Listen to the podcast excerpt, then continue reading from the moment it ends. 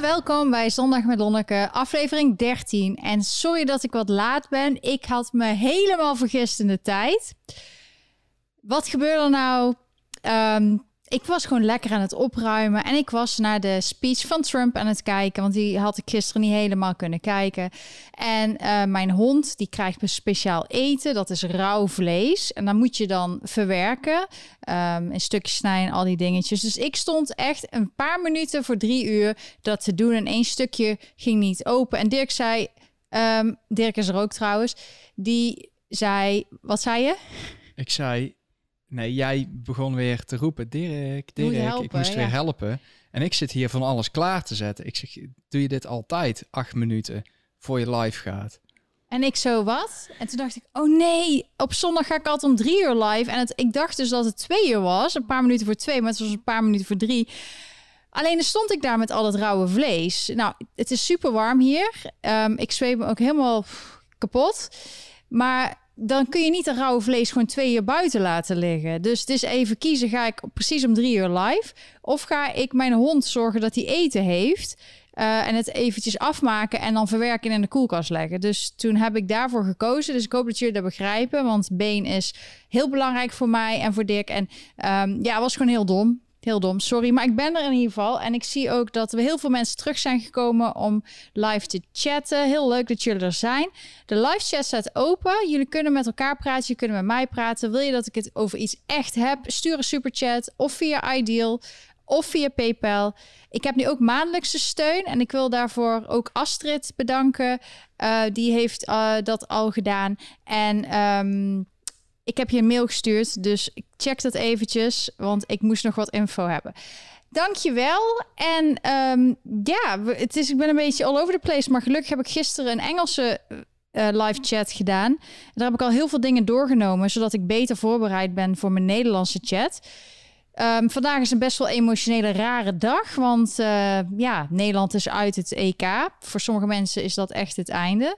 En aan de andere kant, Max Verstappen, Max Verstappen doet het hartstikke goed. Die heeft schijnbaar gewonnen. Die staat volgens mij ook bovenaan.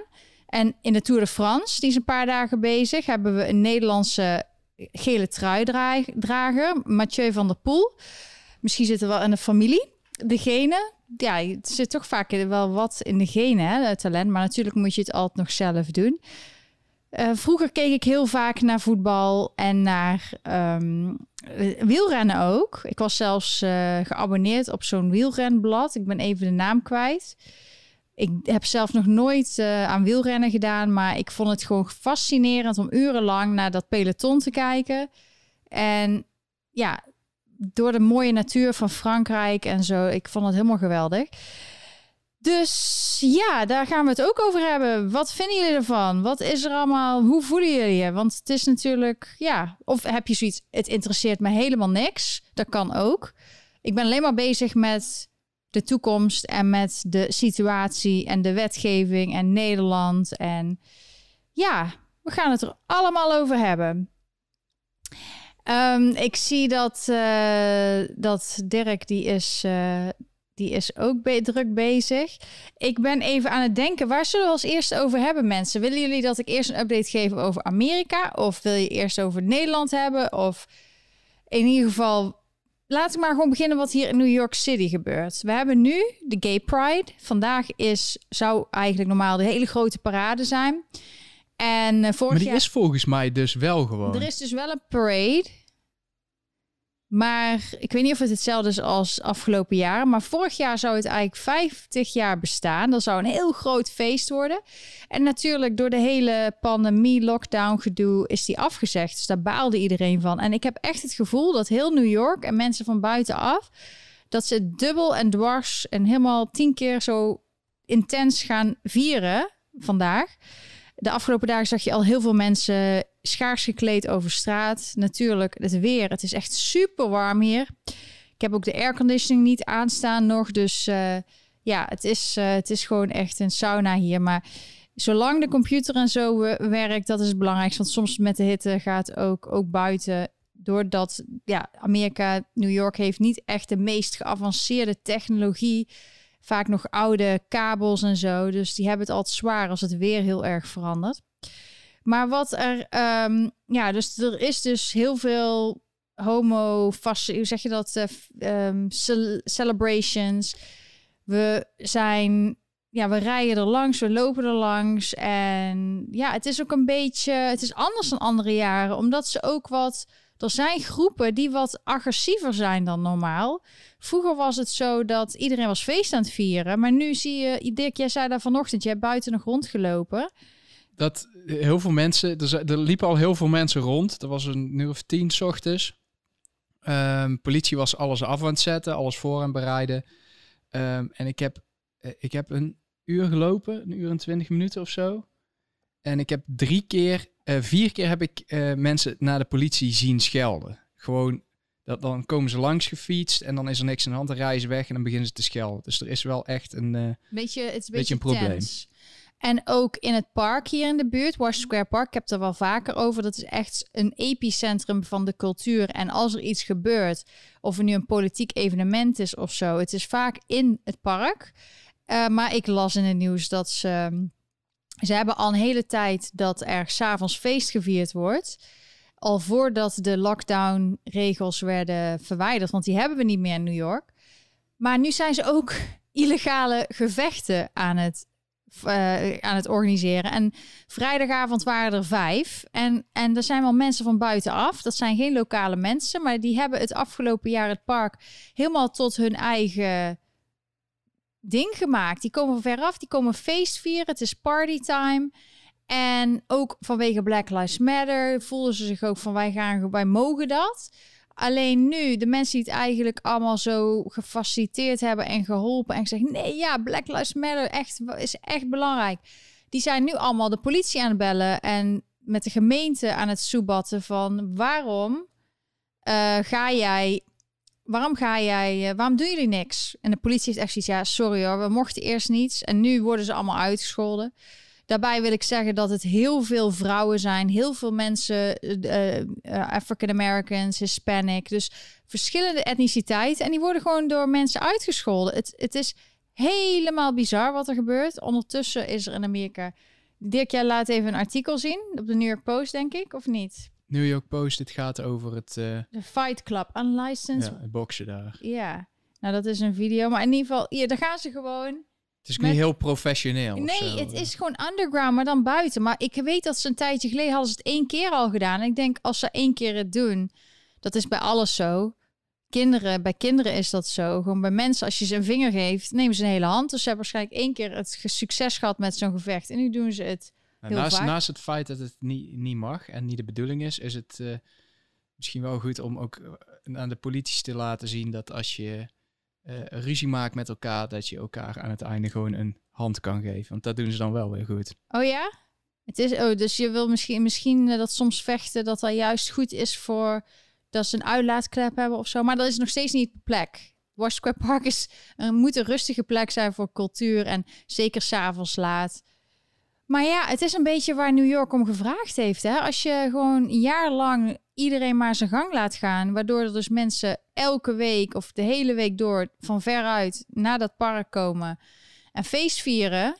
Ja, op een gegeven moment voelt, voelt het alsof het hun park is. En dan kunnen wel mensen zeggen, ja, maar een park is first and foremost alleen voor de lokale mensen.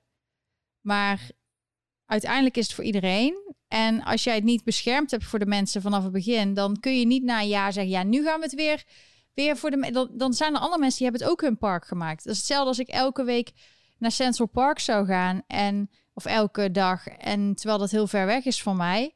En dan op een gegeven moment mag ik er niet meer in of mag ik er niet meer, uh, dan wordt het afgesloten. Ja, dan heb ik ook zoiets. Ja, kom op zeg. Ik, mag, ik, ik betaal toch ook belasting hier, dus ik mag toch ook gebruik maken van het park. Dus het is een beetje een eigen schuld. En ja, wij zien dat gewoon van een afstandje. Eigenlijk niet. We zien het gewoon van dichtbij. Maar ja, het is gewoon allemaal heel erg te verwachten. Al die dingetjes. Ik heb ook een videootje voor jullie. Zoals elke week laat ik altijd even heel kort een paar minuten zien wat wij deze week hebben gedaan of wat er aan de hand is. Nou, als eerste is natuurlijk alles is in de regenboogkleurenvlag. Maar die is niet eens meer goed, hè? Want er is nu een nieuwe vlag met zo'n driehoekje eruit. Met roze en blauw en bruin. Heel lelijk trouwens, zwart. En ja, die is nu de vlag. Ik, het is heel erg uh, van in de war te raken.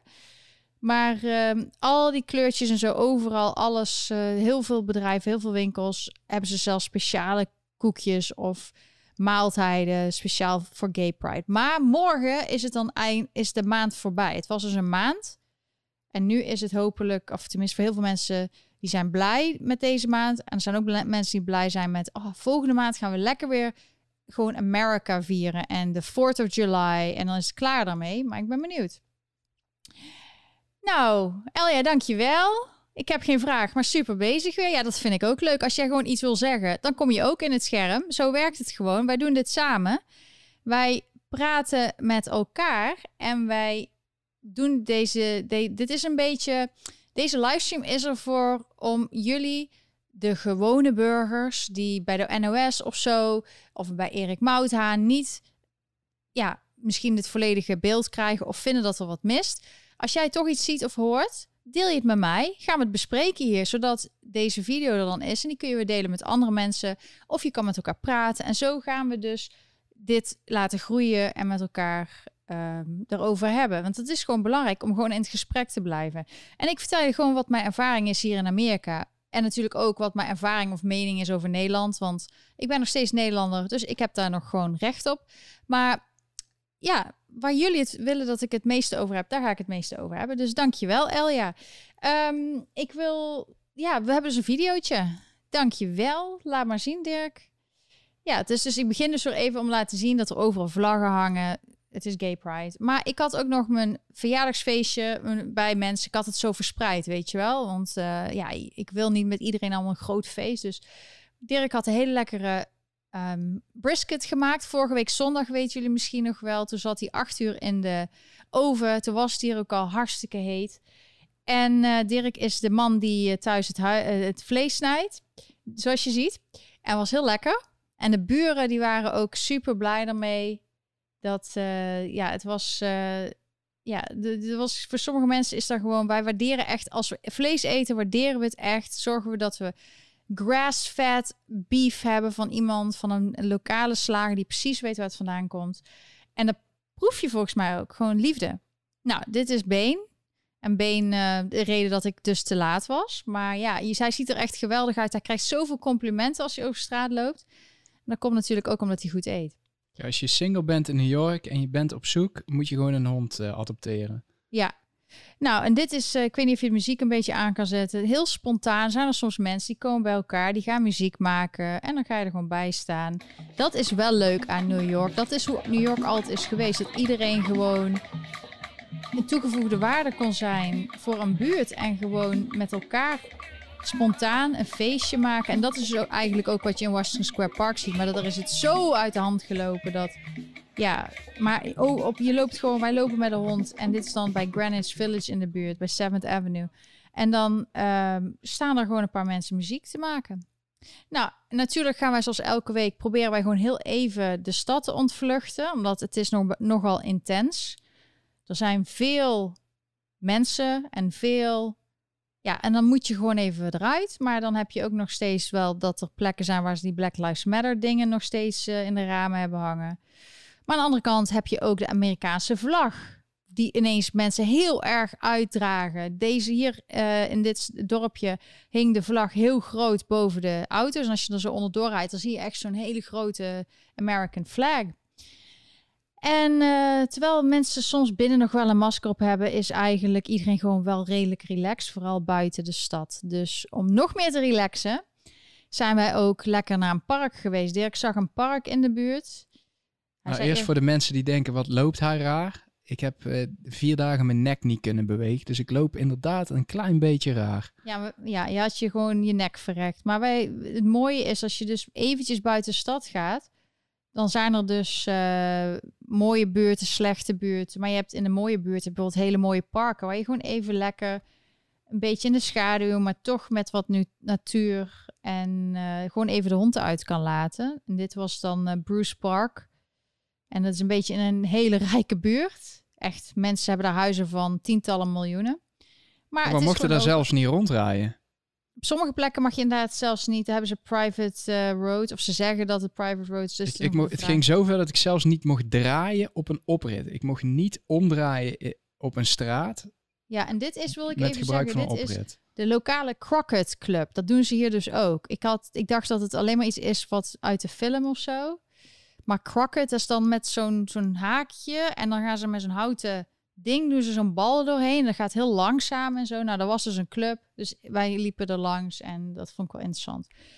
En um, ja, Been die ligt lekker op de achterbank, een beetje te chillen met, uh, dit was dan Bruce Park, zoals je kan zien. En um, ja, daarna gingen we naar een ander dorpje, want wij doen gewoon go with the flow, een beetje wandelen, een beetje kijken, mooie huizen kijken. Het is, uh, ja, en dan gewoon naar een lekker restaurantje iets eten halen en buiten lekker opeten. En dan heb je zo'n dag en dan ben je weer helemaal recharged. Gewoon wandelen, mens. En iedereen was super aardig. En wij, um, ja, of ze vroegen niet eens of je gevaccineerd was of niet. Maar het was gewoon, mensen waren heel aardig. Ja, en dan rij je weer terug de stad in en dan zie je dus weer aan de linkerkant heel veel mensen bij elkaar. Want daar is de Stonewall in. Dat is de plek waar eigenlijk de Gay Pride is ontstaan. Um, daar staan heel veel mensen bij elkaar. Er zijn heel veel gay barretjes. Is natuurlijk heel druk nu. En de Freedom Tower, of de World, uh, One World Trade Center, die in de achterkant of de, ziet, die heeft uh, ook uh, de regenboogvlag als de lampjes. Daar waar ik nu de camera net links draai, daar was het. Maar um, dan is het meteen weer super druk en weer de stad. En ja, dus als je ooit een keer naar New York gaat, ik zou of een auto huren een dag of met de trein. Gewoon een keer een uur gewoon trein pakken bij Central Station. Uh, of de bus van Penn Station. Maar de Central Station. Nee, nee, nee, nee, nee. Niet Penn Station pakken. Nee, dat is een beetje, dat is een beetje vies. Maar Central Station. En dan ga je gewoon upstate en dan een uurtje ver. Dan is Peekskill of zo. Of Beacon. Dat zijn allemaal leuke dorpjes. Rijden langs de Hudson River. Of je gaat via de andere kant. Dan kun je naar Katona. Dan kun je naar. is ook een leuk dorp. Er zijn heel veel leuke dorpen. Je kan naar Long Island. Je kan zelfs de bus nemen, de Jitney, naar de Hamptons. En een dagje gewoon naar het strand gaan. Je kan zelfs hier de Sea Streak nemen. Dat is een boot. En die gaat dus rechtstreeks naar het strand in New Jersey bij. Ik geloof dat het Sandy Hook is. Of Sandy Beach, Sandy Hook. En dat is een half uurtje of zo. Dus een boot aan het, uh, volgens mij de East Side downtown Manhattan. En dan pak je die boot, heb ik ook wel eens een keer gedaan. En dan kom je meteen op de beach. Dus vanuit New York City, als je ook als toerist bent, ik zou er gewoon eens een keer een dagje, uh, niet alleen alleen maar binnen en shoppen en sightseeing, maar neem eens een keertje gewoon voor het gevoel een trip naar even net buiten de stad. En dan denk je echt, wow, wat is dit mooi, wat is dit leuk. Ja, dat is in ieder geval een tip van mij. Want je mag nu weer in ieder geval van Amerika naar Nederland vliegen. En ik weet niet of jullie dat hebben gezien, want ik weet niet hoe het nu is met Nederland naar Amerika. Maar Europa heeft het nu allemaal opengemaakt voor Amerikanen. En in Nederland, op de Rijksoverheid website, staat ineens dat je nu van Amerika naar Nederland kan vliegen zonder test, zonder quarantaine, zonder vaccinatie. Dus dat betekent dat gewoon, dat het weer zoals van ouds is. Ik weet natuurlijk niet hoe lang dat duurt. Maar het staat ook op de internationale websites van Travel of Path. En um, de Points Guy, die is heel erg van de... Um, ja, dus de Americans zijn weer terug met little restriction. Dus ja, dat is uh, super fijn. Uh, dat is super fijn. Dirk zei dat de microfoon iets lager moet doen. En dat betekent dat wij ook weer zouden kunnen reizen. Natuurlijk is het wel een risico iets meer als je in een afgesloten ruimte zit. En dan wordt het natuurlijk ook drukker. Um, het is in Nederland waarschijnlijk ook warm. En ik ben natuurlijk ook aan het kijken hoe het nou van Nederland naar Amerika is. Of je als toerist weer mag komen. Want tot nu toe was het alleen als je een American paspoort had. Of een green card. En heel een aantal visa's of visums, dat mocht wel. Maar uh, je moest vaak bij de ambassade een uitzondering vragen. En dan kreeg je die soms wel of niet. Het was niet zo dat als je naar je ouders ging of zo, dat dat meteen uh, een reden was om een uitzondering te krijgen. Dus er waren ook gewoon families die elkaar heel lang niet gezien hebben. Maar in ieder geval vanuit Amerika of naar Nederland is het dus wel redelijk normaal. En ik ben benieuwd hoe het dan is van Nederland naar Amerika.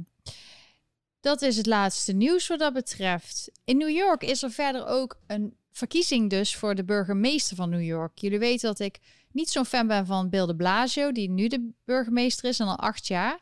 De reden is eigenlijk omdat ik was eerst voor hem dat hij zou winnen. Want hij had ons allemaal beloofd dat hij voor de koetspaarden in de stad, je weet wel die leuke koetsjes met die paarden, dat is best wel paardonvriendelijk. En je hebt een hele, hele erge lobby vanuit die industrie. Van dat het allemaal, de paarden hebben het heel goed.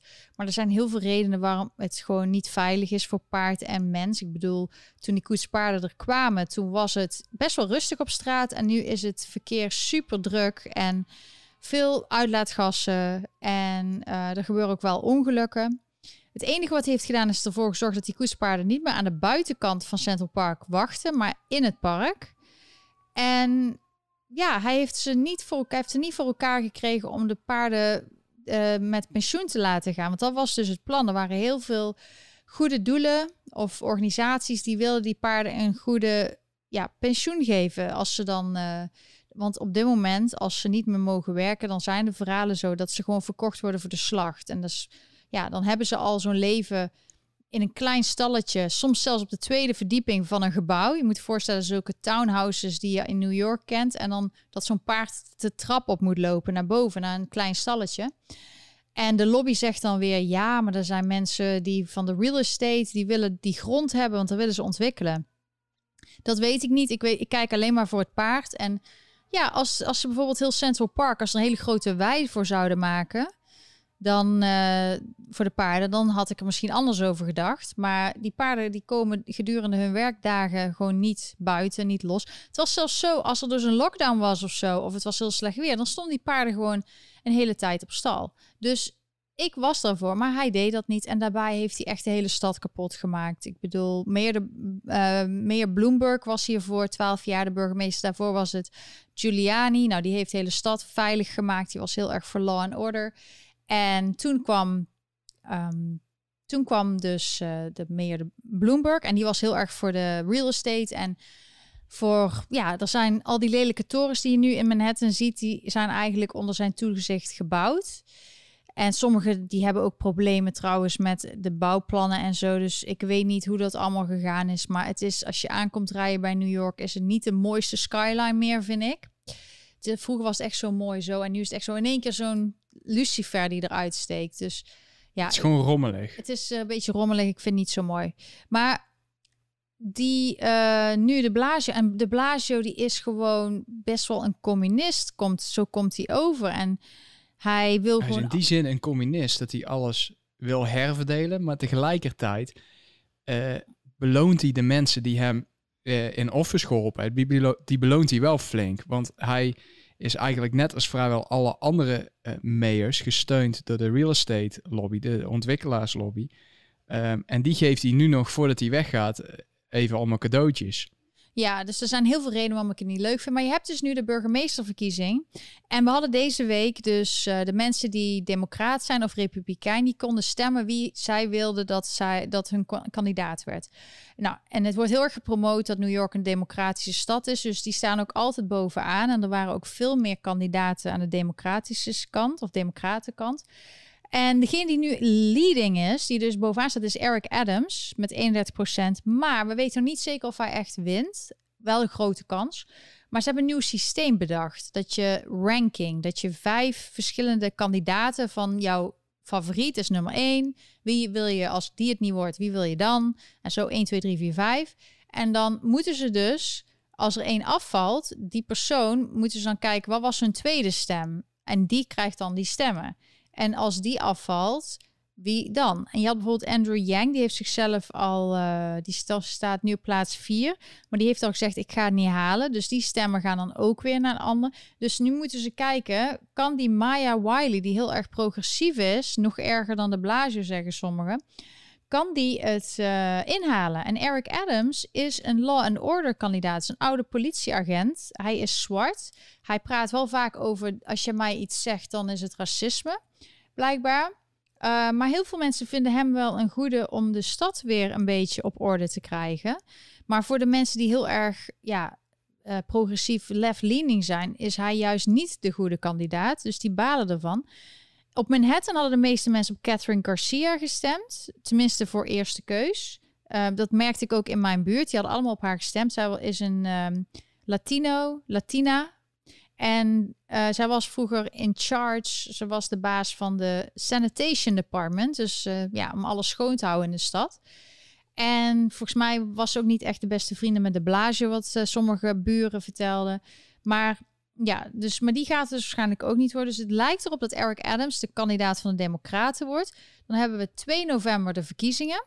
En wie wordt dan de tegenstander? Nou, er kunnen dus ook mensen zijn die independent runnen. Dus uh, niet als democraat-republikein. Vaak worden die het niet.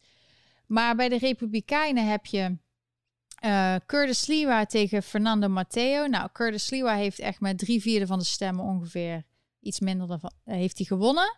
Hij is het hoofd van de Guardian Angels. Dat is een groep die, die al tientallen jaren geleden gestart is om dus een beetje protesten en buurten veiliger te maken. Om een beetje tussenpersoon te zijn tussen de politie en de mensen. Dus toen hier rellen waren en protesten, zag je ook mensen met die rode hoedjes. Die hoe heet dat? Weinig hoor, weinig. Ik heb er wel een paar gezien. S'avonds ook met, uh, met die bende hier? Ja, die stonden op de hoek bij... Uh, bij uh, ja, en die, ik heb die gezien. Maar die, die kon natuurlijk ook niet zoveel doen. Want als er honderden mensen komen die alles inslaan en alles wegroven... ja, dan heb je met een paar man niks te zeggen. Maar normaal, dat was zijn idee. En er zijn mensen die vinden hem uh, juist helemaal niet leuk. En anderen vinden hem wel leuk, omdat hij ook voor law and order is. Dus voor gewoon de wet volgen en gewoon politie, steun de politie. Want bijvoorbeeld die Maya Wiley bij de Democraten, die, die is van Defund the Police. Maar Curtis, ik weet niet of hij een kans maakt, want het is uh, meestal best wel grote kans dat dus Eric Adams het nu gewoon gaat worden. Vanwege de hoeveelheid democraten die er in de stad zijn. Maar aan de andere kant kan het ook zijn dat er heel veel mensen hem echt niet leuk vinden. En daardoor dus juist op Curtis of juist niet gaan stemmen of juist op Curtis stemmen. Dat kan ook gebeuren. Dus je, je weet het pas op 2 november wat er uiteindelijk gaat gebeuren. Maar die, um, die Fernanda Matteo, die is duidelijk dat, dat uh, Curtis was de favoriet. Maar is de Republican vote, is die ook helemaal afgerond? Ja, die hebben gewoon twee kandidaten. en die. Oké, maar dan zijn er dus maar 36.000 stemmen op hem. 37.000 stemmen op hem Ja, omdat dit een primary is. Snap je? Dus... Uh, veel mensen vinden dat niet belangrijk genoeg om te gaan stemmen. Ja, maar zelfs op de controller zijn nog meer stemmen uitgebracht. Ja, omdat dat een democratische controller is. Staat een maar dan kun, je toch wel, dan kun je er toch de donder op zeggen dat uh, de, uh, hoe heet het? De democraat gewoon gaat winnen. Ja, dus dat is een grote kans. Maar in ieder geval, Rudy Giuliani heeft ook ooit uh, is hij burgemeester geworden en die was republikein. Dus de wonderen zijn de wereld niet uit. Alleen Eric Adams en Curtis Lewa zijn allebei voor law and order en voor de, de, de politie steunen. En um, ja, dus ik denk op zich, als Eric Adams het zou worden, ja, dan kunnen ze niet zeggen dat er racisme is, want hij is zwart. Dus dan uh, en hij is een politieagent geweest, dus het zou weer fijn zijn voor de politieagent dat hij weer steun krijgen. Dus misschien is hij wel de juiste man om iedereen bij elkaar te brengen. Hij was ook de Brooklyn Borough President. Zo heeft elke borough, zoals Manhattan en Queens en zo, en Bronx, die hebben allemaal een president. Um, en hij was dat dus van Brooklyn, dus die hebben ook op hem, gesteund, op hem gestemd. En hij heeft ook steun gekregen van de Queens en de Bronx, geloof ik, de presidents. En dat is gewoon in, ja, heel belangrijk. Maar het is in ieder geval fijn dat er een gekozen burgemeester is. Dat die echt een, veel werk moeten doen om gekozen te worden. Dat ze met de mensen moeten gaan praten, stemmen werven. Want bijvoorbeeld in Nederland is het gewoon, je solliciteert, je hoeft niks te doen met de burgers. En je krijgt ineens een burger die alles voor je betaalt. Of burgervader of burgermoeder. Die alles voor je bepaalt. En je hebt er niks over te zeggen. Dus ik vind dit systeem gewoon fijner. Moet je voorstellen, dan had uh, bijvoorbeeld Femke Halsema, die had gewoon campagne moeten voeren om, te, om ervoor gekozen te worden. Of Abu Taleb of um, Marcouche of uh, in Eindhoven Joritsma. Nou, dan ben ik benieuwd hoeveel stemmen ze hadden gekregen. Hoor. Ik denk niet dat ze, dat, ik denk dat sommige van die groepen wel echt heel veel stemmen zouden krijgen. En anderen weer helemaal niks. Maar het is gewoon, Nederland is gewoon vriendjespolitiek en uh, baantjescarousel. Het is gewoon belachelijk. En dus wij hebben Christopher Marty gekregen.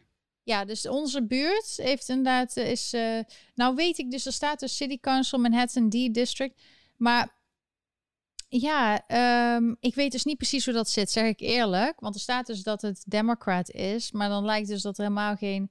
Ja, het heeft misschien te maken met dat die district hier is democraat. En dan mogen alleen democraten ervoor gaan of zo. Want Staten Island is weer rood. En dat weet je ook uit de verkiezingen met de presidentsverkiezingen. Die, die doen ook vaak gewoon uh, republikeinen stemmen. Ze moeten een keer wat meer onderzoek doen. Dat weet ik niet helemaal precies. Dus in New York City, ja, de toerisme gaat dus ook weer naar boven. We, zijn, hebben dus die gay pride. Ik weet dat er allemaal gezeur was in Nederland en over Rutte en over een gay flag en in Hongarije en zo. Dat Rutte een hele grote mond had, terwijl die in Nederland kunnen sommige homo's niet eens gewoon over straat lopen. Maar in ieder geval heeft altijd grote mond en uh, vingertje wijzen naar andere landen. Maar zelf is Nederland gewoon, staat heel slecht op de kaart. En Rutte is gewoon niet echt gewaardeerd.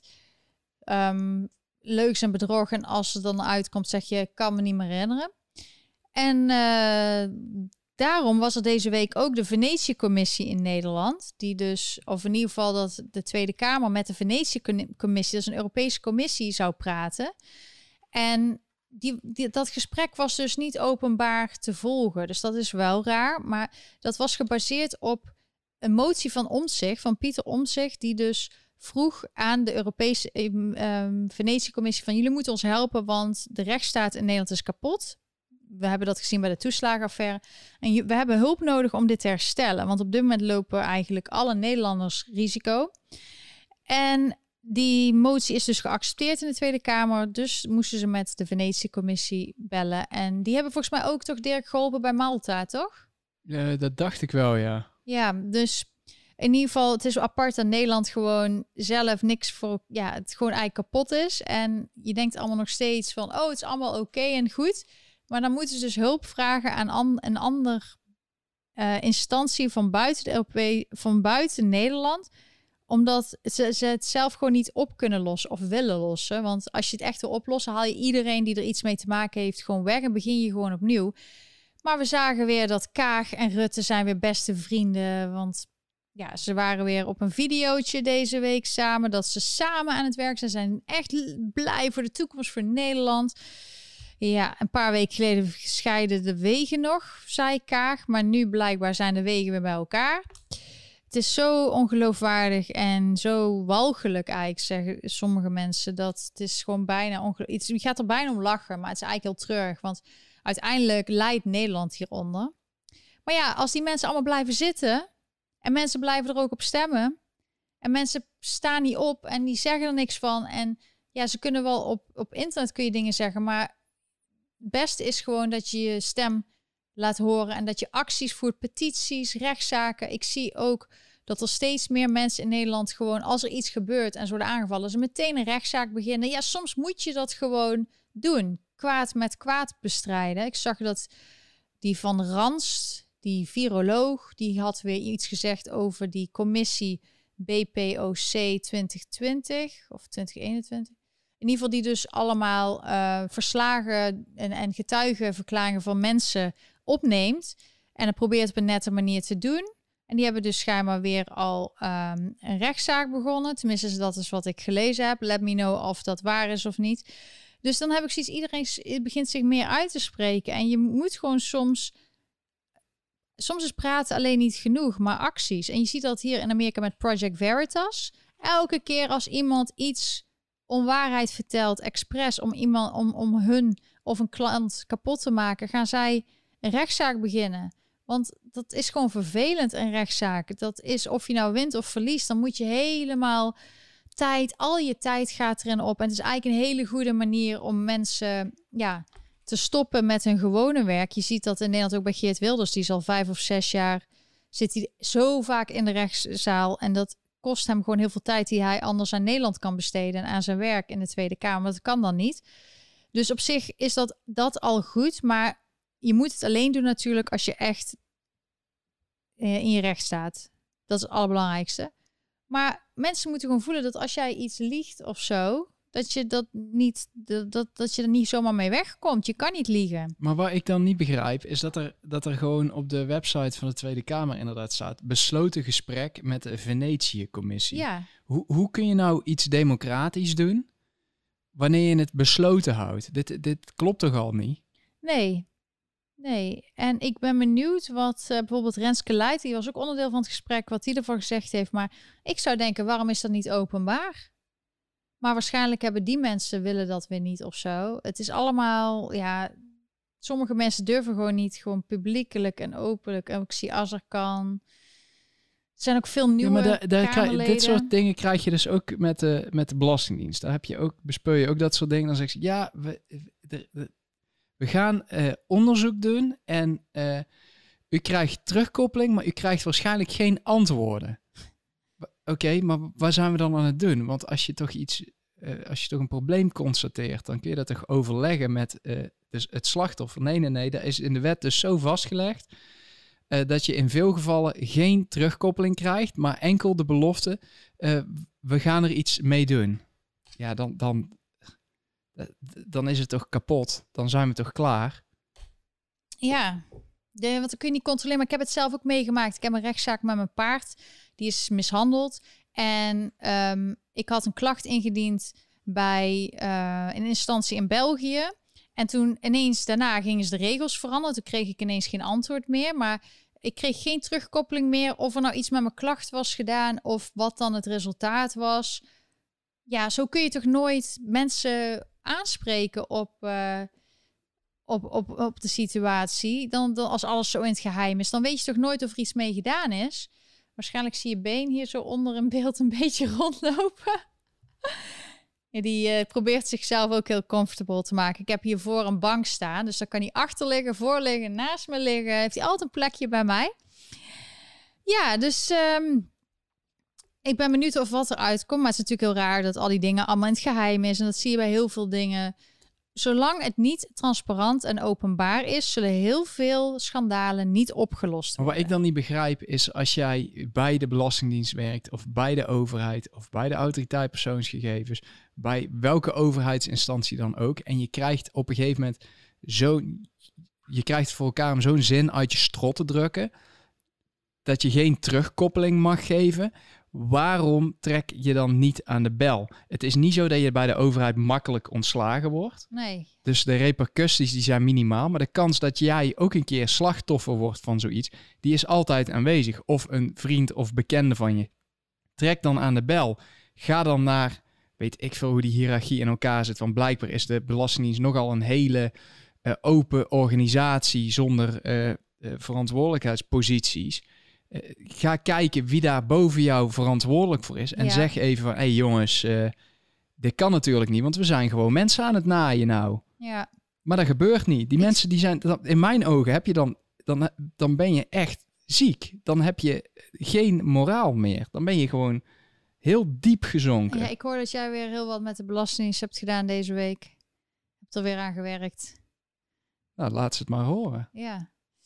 In ieder geval, um, transparantie, dat is het belangrijkste. Als er iets is, praat er gewoon open over. Laat gewoon alles zien. Waarom moet alles zo in het geheim? Dat is denk ik het frustrerendste voor veel Nederlanders. Dat ze zien dat er iets niet klopt. En dat ze ook zien dat alles zo in het geheim bekokstoofd wordt. En dat er geen verantwoordelijkheid wordt genomen door enkele mensen of veel mensen. Dat, dat ze niks kunnen veranderen. Dat is ontzettend frustrerend. En daarmee creëer je dus ook in de maatschappij onvrede. En eigenlijk als land wil je dat voorkomen. Wil je dat mensen zich gehoord voelen. En dat zag je dus bijvoorbeeld bij president Trump. Um, hij is dus weer rallies gaan doen. Hij was gisteren in Ohio. Dus ik was dus iets te laat omdat ik die rally aan het bekijken was weer. Um, ik heb nog niet helemaal af. Maar hij, er waren zoveel mensen. En ja, ze zijn allemaal teleurgesteld. Want hij is nu niet in office. Het is nog vijf minuten. Dus je bent gewoon redelijk op de hoogte hoor. Oh, nog vijf minuten zeggen, moet ik nog zien. Maar ehm, misschien kun je even laten zien die uh, van op RSBN of zo, of Ohio, of foto's in ieder geval, voor mensen om een idee te krijgen. Want uh, het aparte was wel dat de stream van RSBM, Right Side Broadcasting Network, ik zeg al tegen mensen, als je iets van Trump wil zien, kun je het beste van hun doen, want zij volgen alles. Maar die viel soms even uit toen Trump aan het praten was, toevallig. Maar um, die mensen die daar zijn, die voelen zich gehoord. Dus positiviteit, zijn blij. Het was hartstikke druk. Ik heb bij Biden en nu ook nog nooit zoveel mensen die zo positief zijn. Maar ondanks alles, hij gaat gewoon door. Hij zal campagne voeren voor 2022. Ondertussen vindt hij nog steeds dat de verkiezingen niet eerlijk zijn gegaan. Hij blijft dat gewoon zeggen. En hij is gewoon uh, ja, een open boek. En de mensen houden van die, die voelen zich gehoord. Waardoor je niet onvrede krijgt. En het is een plek waar mensen gewoon heel vrolijk zijn. Dus ik, hij blijft ermee doorgaan. En mensen zijn graag, uh, die gaan er graag heen. Dus dat is helemaal goed. Ik heb zelf ook mijn USA mock. Um, ik ben ook helemaal voor de American flag en uh, Amerika. Als je niet van Amerika houdt, moet je gewoon niet in Amerika wonen. Als je in een bepaald land woont en je baalt van de vlag of wat dan ook, moet je weggaan. Maar dat is gewoon iets wat je accepteert als je ergens gaat wonen. Nou, ik ben er juist heen gegaan omdat ik het zo, de American spirit en de vlag en alles wat ervoor staat, vind ik juist zo mooi. Dat het maakt niet uit wat voor afkomst je hebt, waar je vandaan komt, wat voor kleur je hebt. Als je in Amerika bent, kan iedereen heel, heel veel bereiken. En dat zie je ook aan de mensen die succesvol zijn geworden in Amerika. Obama. Ehm, ja, kijk gewoon Oprah. Ik bedoel, als je kijkt naar hun geschiedenis van die mensen, dan zou je kunnen zeggen, als ze niet hard gewerkt hebben, zouden ze misschien niet zo ver gekomen zijn.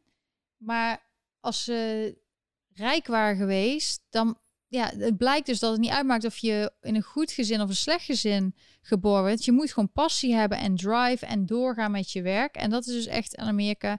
En wat je zo mooi ziet aan de kant van Trump is dat er uh, heel veel mensen van verschillende afkomst die zijn helemaal positief voor Trump en positief voor Amerika. En ik had gisteren ook even heel kort, uh, ik had weer iemand gevonden waarvan ik even de aandacht op wou zetten. Uh, je hebt bijvoorbeeld Herschel Walker, dat is een oud NFL-speler. En dat is al jaren, al tientallen jaren, een hele goede vriend van president Trump. Hij wil nu misschien ook voor de Senaat runnen in zijn staat. En um, hij is dus ook African American. Hij heeft een hele mooie speech ook gegeven bij de RNC vorig jaar, bij de uh, Republican National Convention. En hij zegt uh, dat hij, ja, van waarom, zou, waarom denk je dat ik vrienden zou zijn met iemand die dan een racist zou zijn? Dat klopt helemaal niet. Is gewoon helemaal niet waar. Dat hebben ze gewoon verzonnen. Maar hij gaat nu misschien ook voor de Senate. En zijn zoon, Christian Walker, is heel erg outspoken. Die heeft net zijn podcast ge, gepublished, uh, Uncancelable. Ik heb hem nog niet gehoord, maar hij stond ineens op nummer 1 van podcasts in een bepaalde um, categorie. En hij is helemaal tegen de gay pride. Hij is helemaal voor American First, American Man. Hij was een American cheerleader. Daar is hij twee keer world champion geworden. Nou, in hoeverre is dat world champion? Vraag me altijd af. Want in Amerika zeggen ze heel vaak world championships, this en that. En dan is het alleen maar in Amerika. Maar hij um, is helemaal tegen de wokeness. Maar hij is wel, ja, hij heeft, als je hem ziet, dan weet je wel dat hij ja, je hoort hem nou niet praten, maar hij is gewoon heel erg eh, outgoing met zijn lichaam en alles. En, uh, maar hij is helemaal voor Amerika en hij wil niet dat je dus zo met de vlag en dat je, je als je homo bent, is het allemaal goed. En als je, wat je, van wie je ook houdt, maakt niet uit. Maar waarom moet dat zo in groepjes worden verdeeld? Waarom is niet iedereen gewoon Amerikaans? Zo denkt hij dus bijvoorbeeld. Nou, en het is gewoon heel. Hij is zo overdreven dat het uh, gewoon een beetje grappig is. Maar hij heeft heel veel succes. Hij is jong. Hij is uh, nou, een knappe jongen. En hij heeft. Uh, ja, hij is helemaal zijn eigen ding aan het doen. Hij is helemaal gewoon zijn eigen ding. Maar hij is wel een republikein. En dit laat dus gewoon zien dat aan die kant, de conservatieve kant. Die en hij heeft hele strakke broekjes, zie ik.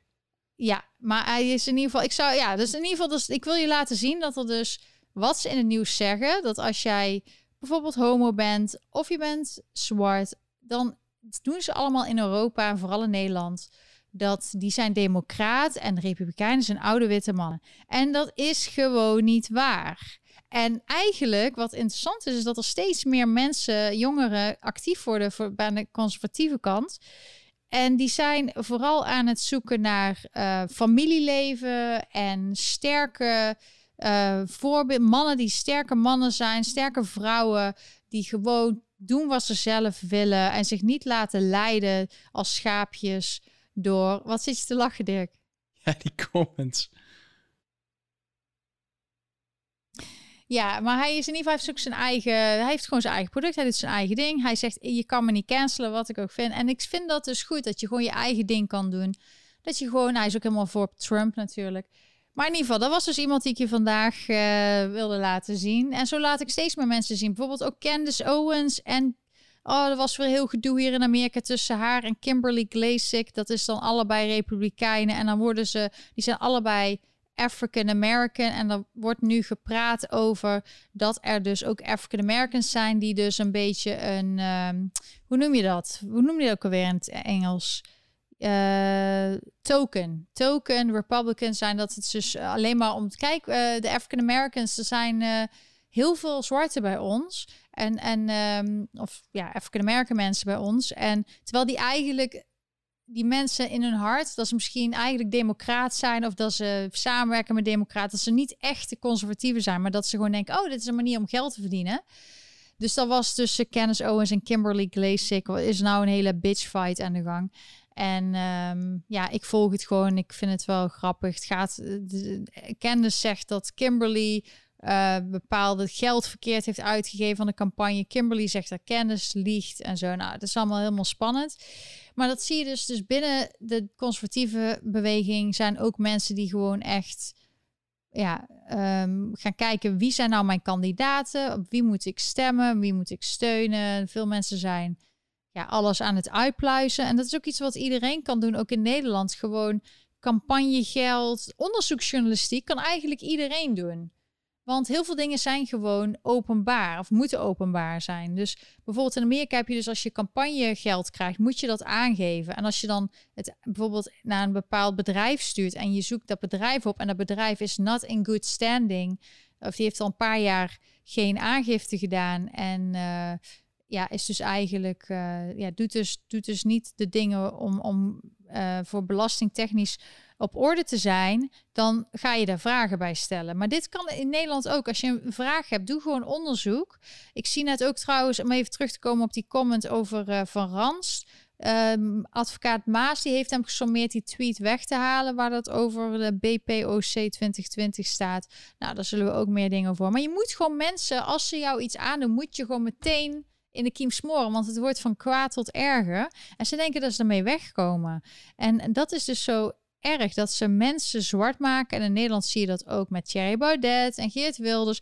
Ik bedoel, op uh, substantie of substance, dat je gewoon, als er echt op bijvoorbeeld uh, policies of de keuzes die ze maken of stemmingen, dan daar moet je over praten. Maar je moet niet iemand weg gaan zetten als racist of dingen. Maar wat was er van de week weer voor ontzettende vermoeiende bedoeling tussen Wilders en Hoekstra? Dan de, het, in het begin gaat het inhoudelijk ergens over. En dan hebben ze een discussie. Ja, maar jij hebt je huis niet op orde. Nee, maar jij hebt je huis ook niet op orde. Maar jij bent uh, niet hey, uh, jongens, democratisch. Dat ze gewoon eens even zijn werk gaan doen. Alle twee hoor. Wilders precies hetzelfde. Dat is ook gewoon een zeverpik. Uh, maar ook het CDA inderdaad, dat er, dat er dus donaties zijn en dat ze dan bepalen daardoor wat ze, wie de leider wordt. Zo. Alles moet eigenlijk naar buiten komen. Als het niet ergens kun je er gewoon over praten. Maar dat is dus wat er moet gebeuren. En in Amerika zie je dus heel veel mensen die gewoon bijvoorbeeld ook maar gewoon een burger zijn, die zijn onderzoeksjournalistiek aan het doen. Die zijn dingen aan het uitzoeken, gewoon dingen die voor iedereen eigenlijk te vinden zijn. En dat is het verschil met jaren geleden.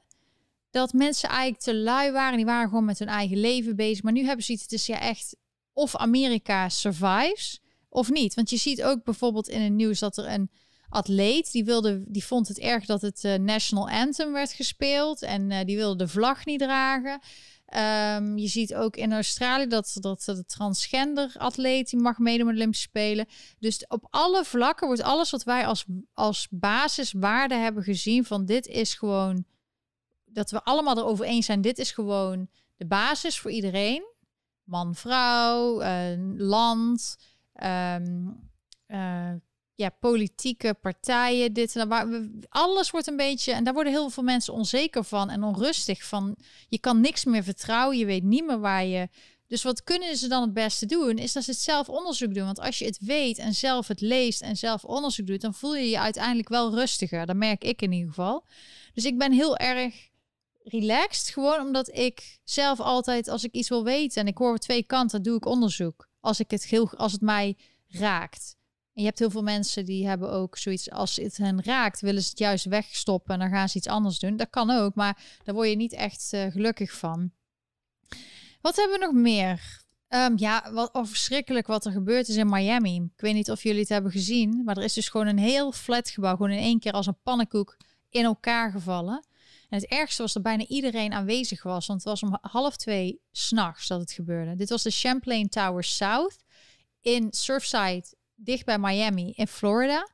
En in die buurt ben ik heel veel geweest gedurende mijn werk met Ralph Lauren vooral. Want die ging altijd foto's, uh, fotoshoots doen in Miami of daar in de buurt, op het strand. Dus het kan best zo zijn dat ik er wel eens langs gereden ben of zo. Of in een hotel dicht in de buurt. Maar er is dus, ja, daar zie je dus de, de het is in één keer ingestort. En je hoort nu steeds meer verhalen van wat, wat voor mensen er woonden. Want het was dus een flatgebouw waar mensen woonden. Die hadden dus daar een heel mooi appartement. Sommige stonden te koop tussen 600 en 3 miljoen dollar. De penthouse was laatst verkocht voor 2,8 of zo.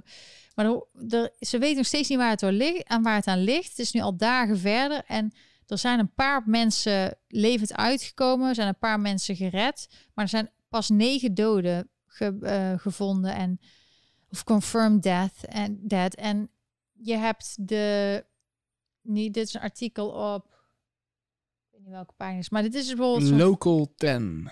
Ja, en die.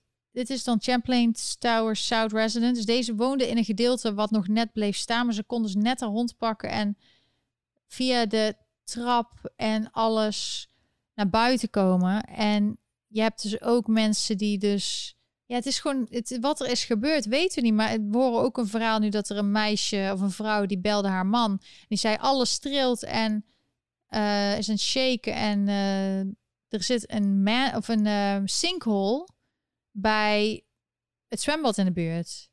En toen is alles dus ingestort. Alleen. Maar dan ben ik wel benieuwd of dat hier in New York ook gaat gebeuren. Want als jij hier over Broadway rijdt, ja.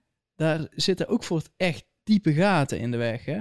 Ja, want dat is iets wat Amerika ik best heb daar één keer hier gezien op West Broadway. Ik liep daar en ineens verdwijnt er gewoon een auto. Hij was niet helemaal weg, maar de voorkant zakte helemaal weg in het wegdek.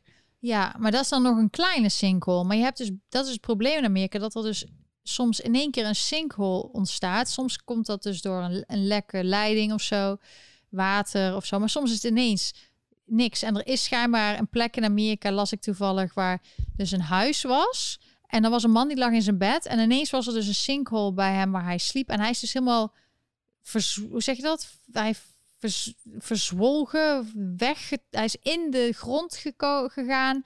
En ze hebben hem nooit meer gevonden. En nu was er dus weer, jaren later, ze hebben de huis weggedaan, ze hebben alles gevuld. En toen was er ineens op dezelfde plek weer een sinkhole. Dus ze weten ook niet waar het aan ligt.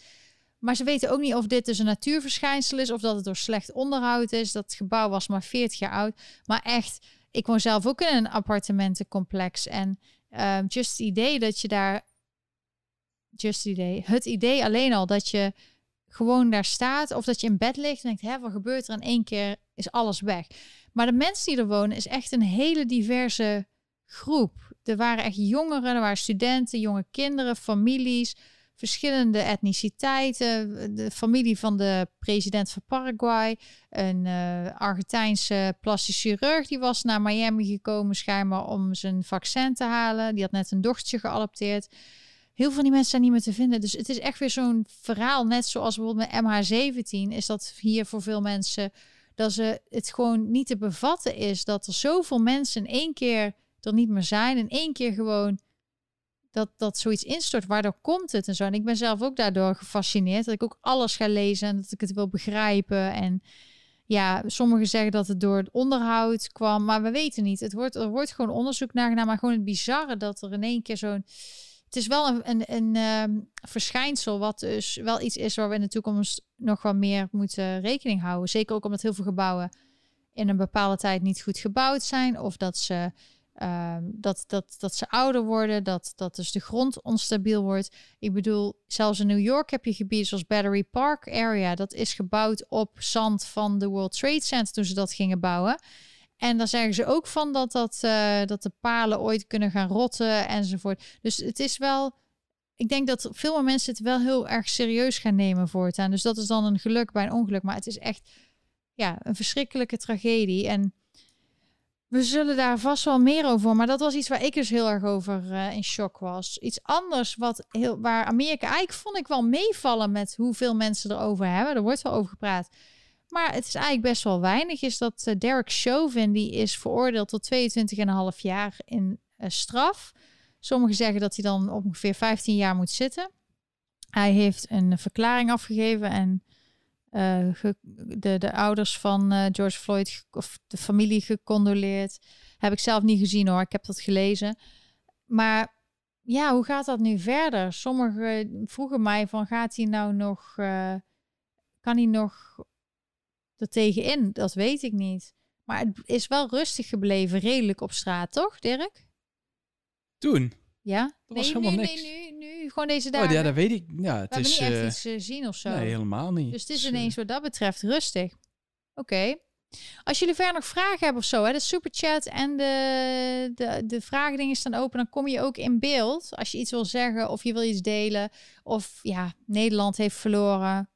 Dan wil ik ook nog van jullie weten. Wat vonden jullie van die hele wedstrijd? En wat vonden jullie van Max Verstappen? En wat vinden jullie van Mathieu van der Poel? Of wat vinden jullie zelf van Nederland? Is er nog iets waar je trots op bent of waar je naar uitkijkt? Um, ik ben aan het kijken. Want waar had ik er nog meer over gehad? Ja, het is. Um, oh ja, Harris. Hebben jullie Kamala Harris gezien? Die is eindelijk naar de border gegaan. En Trump gaat deze week, de 30ste, geloof ik.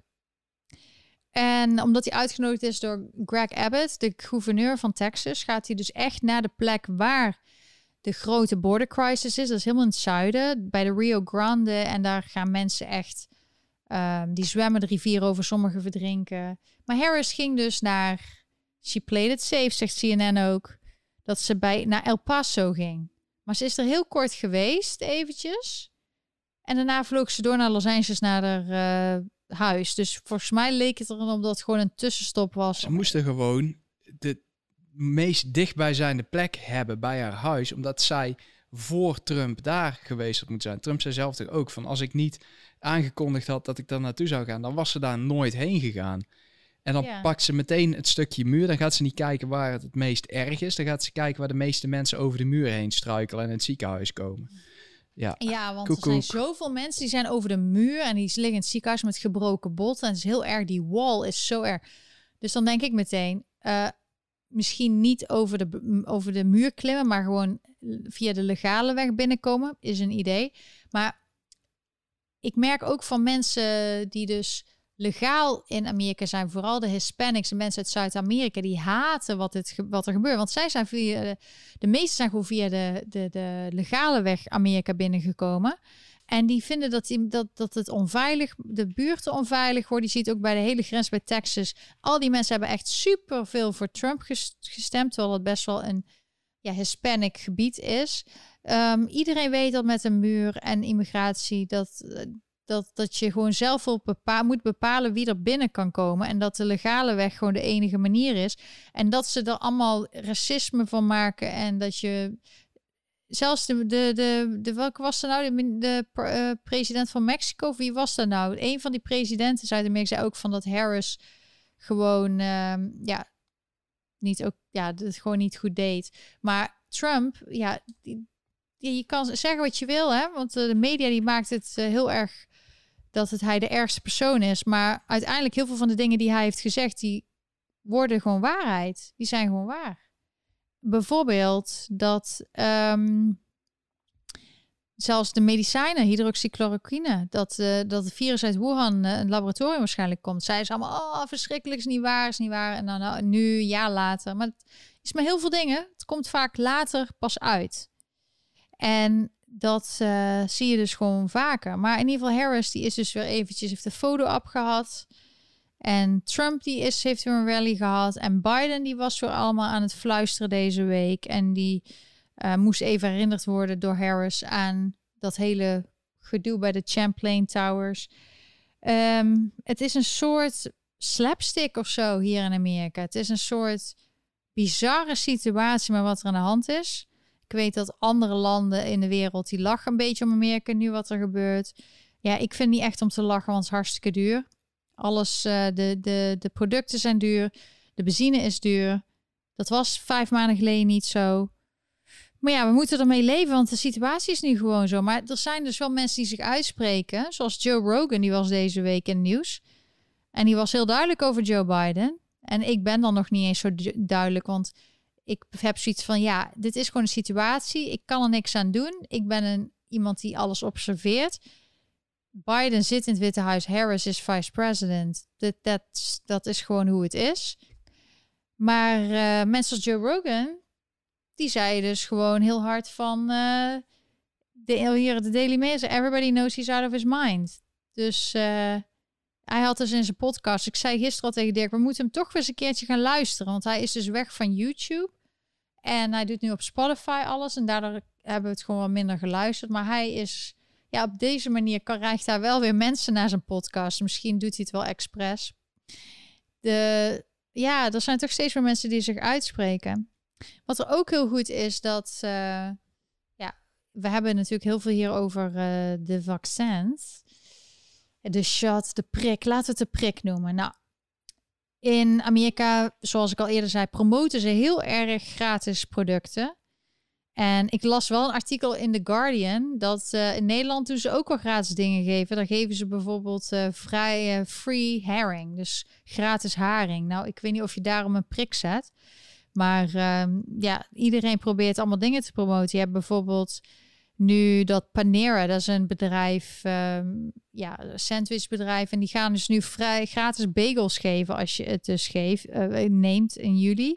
En die had natuurlijk ook al de, de gratis donuts. En hier hadden ze zo'n uh, ja, een joint die je dan kreeg als je dan een, een, een prik had gehad. Um, ja, tussen twee en vier kun je dit. Dat is de laatste. Nou, um, Shake Shack, die gaf je laatst burgers. Toen ging die de Blasio, de burgemeester, echt zo mm, lekker een burger eten. Je hebt zelfs loterijen. En ja, dus de vraag is dus, gratis bier of loterijen, werkt dat al om, om mensen overeen? Maar waarom moet je dingen gratis geven? Vaak is het zo, alles wat gratis is, misschien niet helemaal ja, gezond, zoals met suiker, e dingen met veel suiker en zo. Dat is vaak gratis of geven ze weg of is heel goedkoop. En ja, dit is dan helemaal geweldig. Dit wordt dan ook allemaal gratis gegeven. Dus ik weet niet of het het imago goed doet, want ja. Maar wat ze in Nederland heel goed doen, is ze maken het echt een marketingcampagne niet normaal. Ze zorgen ervoor dat mensen denken, oh, leeftijdscategorie dit tot dit. Dus als ik het nu niet krijg, maar vooral die walgelijke video's op uh, Telegraaf. Telegraaf is gewoon één grote propagandamachine van de overheid tegenwoordig. Ja, viel ons ook op. Maar dat zo van uh, als je. Ja, we hebben nog maar een paar. Uh, als je zo oud bent, kun je nu de prik en straks mag je niet meer. Nou, dan, daarmee is het zo van fear of missing out. Zo van, oh, als je niet haalt, dan, dan, dan, dan val je buiten de boot. Nou, heel veel mensen willen dat niet. Die willen gewoon in de boot vallen. Dus die doen dat. Nou, ze, willen, ze creëren schaarste. Dat is ook in een marketing trucje van als je een product wil, dat mensen het heel graag willen hebben. Zorg je ervoor dat er schaarste is. Dat er niet heel veel is. Dat het niet zomaar te krijgen is. Dat mensen echt zoiets hebben. Ik moet mijn best doen om het te krijgen. Nou, dat, dat klopt ook. Um, marketing is er natuurlijk ook celebrities inzetten. En uh, ja, belangrijke personen. Zo van je moet het echt doen. Om te laten zien dat het uh, echt kwaliteit is. Dus dat check. Dus eigenlijk alles wat je bij, als je een product wil gaan promoten, of het nou goed of slecht is, en je wil er een marketingcampagne doen. Nou, precies alles. Alle boxes are checked.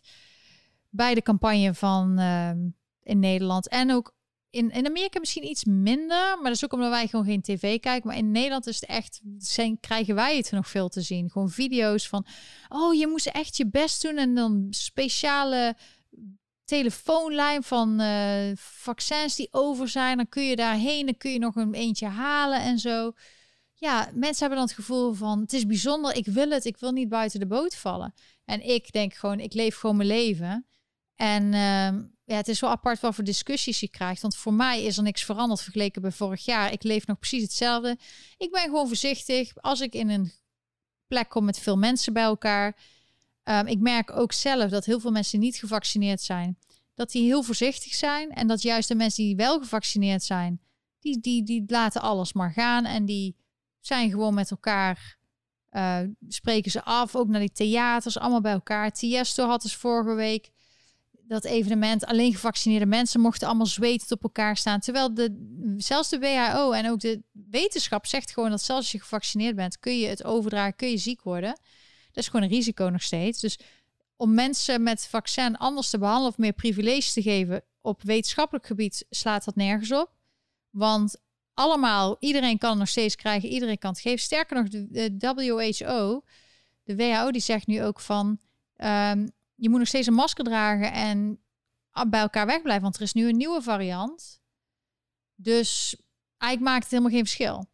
Maar mensen kijken anders ineens naar je, die wel die prikken hebben gehad.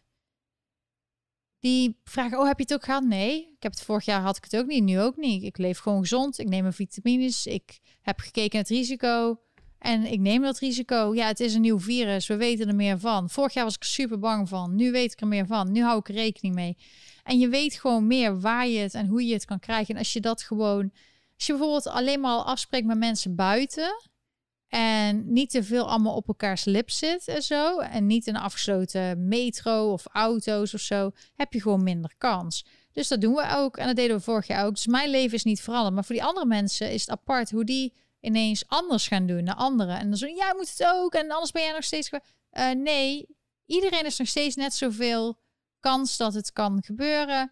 Iedereen kan nog steeds ziek worden. Er is niks veranderd. En er komen natuurlijk weer nieuwe varianten. En ik denk ook gewoon echt dat er weer een keer een lockdown komt. Ik denk in Nederland sowieso dat dat eerder gebeurt dan in Amerika. Want in Nederland zijn mensen heel braaf en die geloven alles. En ook als je ziet wat er in Nederland is gebeurd, dat, dat, dat, dat jullie gewoon wekenlang uh, s'avonds gewoon niet buiten de deur gingen. Dat jullie dat accepteerden. Hier in Amerika is dat nooit geweest. We hebben nooit gehad van maximum zoveel mensen bij je thuis. Ja, tien, boven tien mensen is het een feestje. Dus tot tien mensen is er gewoon geen probleem als je die over de vloer hebt. Nou, bijna niemand heeft dat. Ehm, dus uh, het leven ging gewoon door. Maar ik had er met Dirk over. En jij dacht, Dirk, jij dacht dat uh, hier een nieuwe lockdown, dat mensen dat niet pikken. Hoe denk jij trouwens, omdat heel veel mensen zijn die denken echt, ik heb nu de prikken gehad. En ik ben nu klaar. Maar dadelijk moeten ze weer een nieuwe prik. Dat was eigenlijk al voorspeld door ons. Maar dat lijkt erop dat dat weer gaat gebeuren. En zelfs Candice Owens, die las ik, uh, die zag ik van de week. Die zei ook van alle wappies en de mensen die uh, al die theorieën hadden, die hebben uiteindelijk allemaal gelijk gekregen. Maar hoe denk je dat die mensen die wij ook kennen, die dus netjes die prik hebben gehaald en ook dachten ik moet snel zijn, want anders heb ik er geen, die zich nu veilig voelen. Hoe denk je dat dat hoe denk je dat die zullen reageren als ze nu ineens dadelijk horen dat ze weer een lockdown, dat ze weer dingen niet mogen, enzovoort, enzovoort? Ja, die, die voelen zich gewoon genaaid. Ja, denk je dat? Of denk je dat ze gewoon braaf weer dat doen en het begrijpen? Nee, want heel veel mensen die zijn die prik gaan halen uh, omdat ze uh, echt heel graag terug willen naar normaal. Die willen misschien die prik niet. Misschien geloven ze zelfs niet eens in corona. Um, maar die willen gewoon dat dit ophoudt. Die mensen die zijn... Dat, me, dit is niet goed voor iemands mentale gesteldheid. Um, als je tegen die mensen vervolgens zegt, die er eigenlijk al helemaal geen zin in hadden, en wij kennen er ook genoeg, die toch een prik hebben gehaald, terwijl ze het eigenlijk niet wilden, maar als ik het niet doe, dan kan ik dit en dit niet meer. Kun je nagaan wat voor klap daar in het gezicht van die mensen is als ze dan toch weer in een lockdown moeten. Ja, of dat ze daar weer prikken moeten. Um, ik, ook medisch personeel die gewoon gedwongen worden, omdat ze anders ontslagen worden. En um, ik heb ze altijd gewoon geaccepteerd van ik vind dat het gewoon zelf moet je kiezen. Ga je met mensen om ja of nee? Maar je kan niet andere mensen dwingen om iets te doen. En ik vond juist het altijd fijn dat deze specifieke dokter het niet deed, maar nu dus wel. Nou ga ik dus nog steeds erheen, maar nu ben ik wel een beetje voorzichtig, want ze weten nog steeds niet wat, je weet je wel, de consequenties zijn van mensen die gevaccineerd zijn. Maar um, die had dus mensen die haar onder druk hadden gezet, die heeft ze weggedaan als klant. Dus ik mag wel blijven, want ze zei, jij bent tenminste, maar hebt mij niet onder druk gezet. Dus die mensen waarderen mij wel meer. Um, dus je hebt aan de andere kant ook weer vriendschappen of mensen die dat je met elkaar uh, op één lijn zit waarvan je het niet had verwacht. Of dat je meer raakvlakken hebt. Omdat sommige mensen een soort natie worden als ze uh, zelf ineens iets doen wat ze vorig jaar het hele jaar niet hebben gedaan. En nu ineens, omdat zij het hebben gedaan, zijn andere mensen een gevaar. Het is gewoon, het leven is gewoon een risico. Er zijn, we zijn achter met die lockdowns dat er heel veel mensen geen zorg hebben gehad. Er zijn geen extra bedden, geen extra zorgpersoneel. Dus de dingen die logisch zijn als er een pandemie is, zijn niet gedaan. Alleen mensen opgesloten, waardoor er heel veel mensen depressies hebben gehad. Uh, bedrijven kapot, mensen kapot, relaties kapot. Ik kan, je weet, die waslijst is enorm. En dat zullen we over de komende jaren pas echt gaan zien. En misschien deden ze het expres. Of zijn ze gewoon zo dom. Um, ja, ik, uh, ik, uh, dus in ieder geval, ja, we zullen het zien. Ik zie hier staan, uh, de Bart heeft iets gedoneerd. Hoi Lonneke en Dirk, kun je deze video inclusief geluid laten zien? Pas erg goed bij het markering van het vaccinverhaaltje. Nou, daar moet ik even opletten, want normaal doen we dat soort dingen wel, maar dan moeten we het eerst even nakijken. Ja, maar daar, daar gaat niet, want dan, uh, word, dan je meteen gedemonetized als je maar we willen het even seconden. wel aan... Uh, Oké, dus ja. is dit de video waar we het over hebben? Die heb je uh, doorgestuurd, ja. Bart? Oké, dan gaan we iedereen aanraden. Bart adviseert om deze video te kijken. Dat is dus Jensen. Ik vind Jens, ik moet eerlijk zeggen, ik doe meestal om de zoveel tijd alles achter elkaar kijken van hem. En dan denk ik, ja, ja, daar heb je gelijk in. En ik moet ook eerlijk hem credits geven. Niet alleen was hij de enige die eigenlijk van alle journalisten in Nederland die zei Trump gaat winnen. Ik zei het eigenlijk ook wel dat ik vier jaar geleden van, ja, er zijn toch heel veel mensen fan van hem. Maar, um, maar um, uh, hij heeft nu ook, was hij als eerste dat hij heel erg meteen voet in zand had. Dat ik het zelfs een beetje te veel vond. En zelfs zo'n Thierry Baudet had zoiets, weet je wat? Een normaal persoon zou eerst even risicoanalyse doen. Die twee weken lockdown. Dat je even, weet je, als het echt een probleem is, dat je het even analyseert en iedereen op de juiste plek zetten.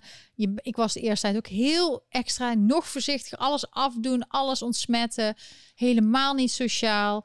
Uh, en hij was toen al meteen voet in het zand. Uiteindelijk heeft hij dus gelijk gekregen. Maar nog steeds zou ik nog steeds doen wat ik. Uh, wat ik als eerste deed. Gewoon eerst even rustig. Hij was meteen van. Hij zag het meteen schijnbaar. Maar hij heeft dus schijnbaar weer een nieuwe video. Nou, Bart zegt dat we die moeten kijken. Gaan we die met z'n allen bekijken. Dit is, dit is een klein stukje uit zijn uh, video. En dat gaat over uh, Hugo de Jonge. Ja, ik wil ondertussen ook even al mijn maandelijkse supporters bedanken. Elja, Jelle, Hugo, José en um, Elja, Hugo, Elja, Hugo, Jelle, José en Astrid. En um, er zijn mensen die doen gewoon wanneer ik een live chat heb en zo. Maar natuurlijk die fijn maandelijkse support. En dan krijg je dus ook altijd iets special van mij. Dat is altijd wel bijzonder. Of je kan me steunen met mijn t-shirts. Dit is de laatste keer dat ik deze t-shirts um, doe. Ik ga, het is, juni is bijna voorbij. Dus dan ga ik voor de volgende zes maanden ga ik weer iets anders doen. Ik ga uh, misschien een paar shirts of een paar truien nog laten staan, maar niet alle kleuren meer, zodat ik wat ruimte kan maken voor mijn nieuwe, nieuwe uh, merchandise. Dus als je het toch nog wil hebben, het is een manier om mij te steunen, kun je nou nog doen. Ook vanuit Nederland uh, met de betaalmethodes die er dus onder staan bij Teespring. De link staat hieronder. Dan, we doen het overal naartoe verschepen vanuit uh, ja, Amerika en volgens mij um, in Europa wordt het ook van naar plek in Europa gestuurd. Dus dat zijn manieren om te helpen. Nou, je mag Jens wel even wegzetten. En, maar dank je wel voor al die dingetjes. Um, ik heb ook nog steeds, um, wat ik dus ook heel leuk vind, om dus elke maand een postcard sturen. Dat is ook een link dus hieronder. Dat uh, als je dus via Ideal of uh, Patreon wordt, dan heb je een level. En dan krijg je elke maand een handgeschreven kaartje of een kerstkaart van mij. Kun je kiezen. Allemaal leuke manieren. Dus dat was even de, de um, vaste dingen om te zorgen dat ik dit door kan blijven doen. Ik waardeer jullie echt heel erg. Maar jullie worden dus heel, iedereen wordt heel erg gepressured. Dus ik zat ook al te denken, mensen vragen, wat moet je nou zeggen? Wat kun je zeggen als mensen zo moeilijk doen, ineens zo raar gaan doen, terwijl ze vorig jaar uh, dat niet deden? Nou, dan kun je dus zeggen, uh, vorig jaar deed je niet. Maar ook iemand zei een hele goede van, ik ben uh, deel van de controlegroep. Ja, ik, hoe weet je anders of iets goed werkt of niet? Als iedereen het krijgt, dan weet je niet of het werkt. Dan je moet ook een controlegroep hebben. Dus dat is ook een goede. Um, als jij dus gewoon medische reden het niet kan. Dat is gewoon bekend. Dat sommige mensen die hebben al vaccinschade of die, ehm, om andere ziekteredenen kunnen ze het gewoon niet. Daarom is het ook zo raar dat in Amerika zie je bijvoorbeeld Make a Wish. Dat is dan een organisatie en daar schrok ik wel van. Die hebben dus nu. Oh ja, dit wil ik ook nog even over hebben. Kun je eventjes uh, stopzetten de, deze vier dingen, want daar gaan we het zo over hebben. Maar ik wil heel even zeggen over dat die druk van vaccinatie, dat de Make a Wish Foundation, die doet dus allemaal wensen van terminaal zieke kinderen um, die dus doodgaan behandelen. Maar die willen dus nu alleen nog maar mensen gaan helpen en kinderen gaan helpen die dus gevaccineerd zijn. Dus ik vond het zo bizar, want die kinderen, die, de meeste van die hebben al niet meer zo lang te leven. En als je dan zoiets doet, dan heb je misschien nog een korter leven.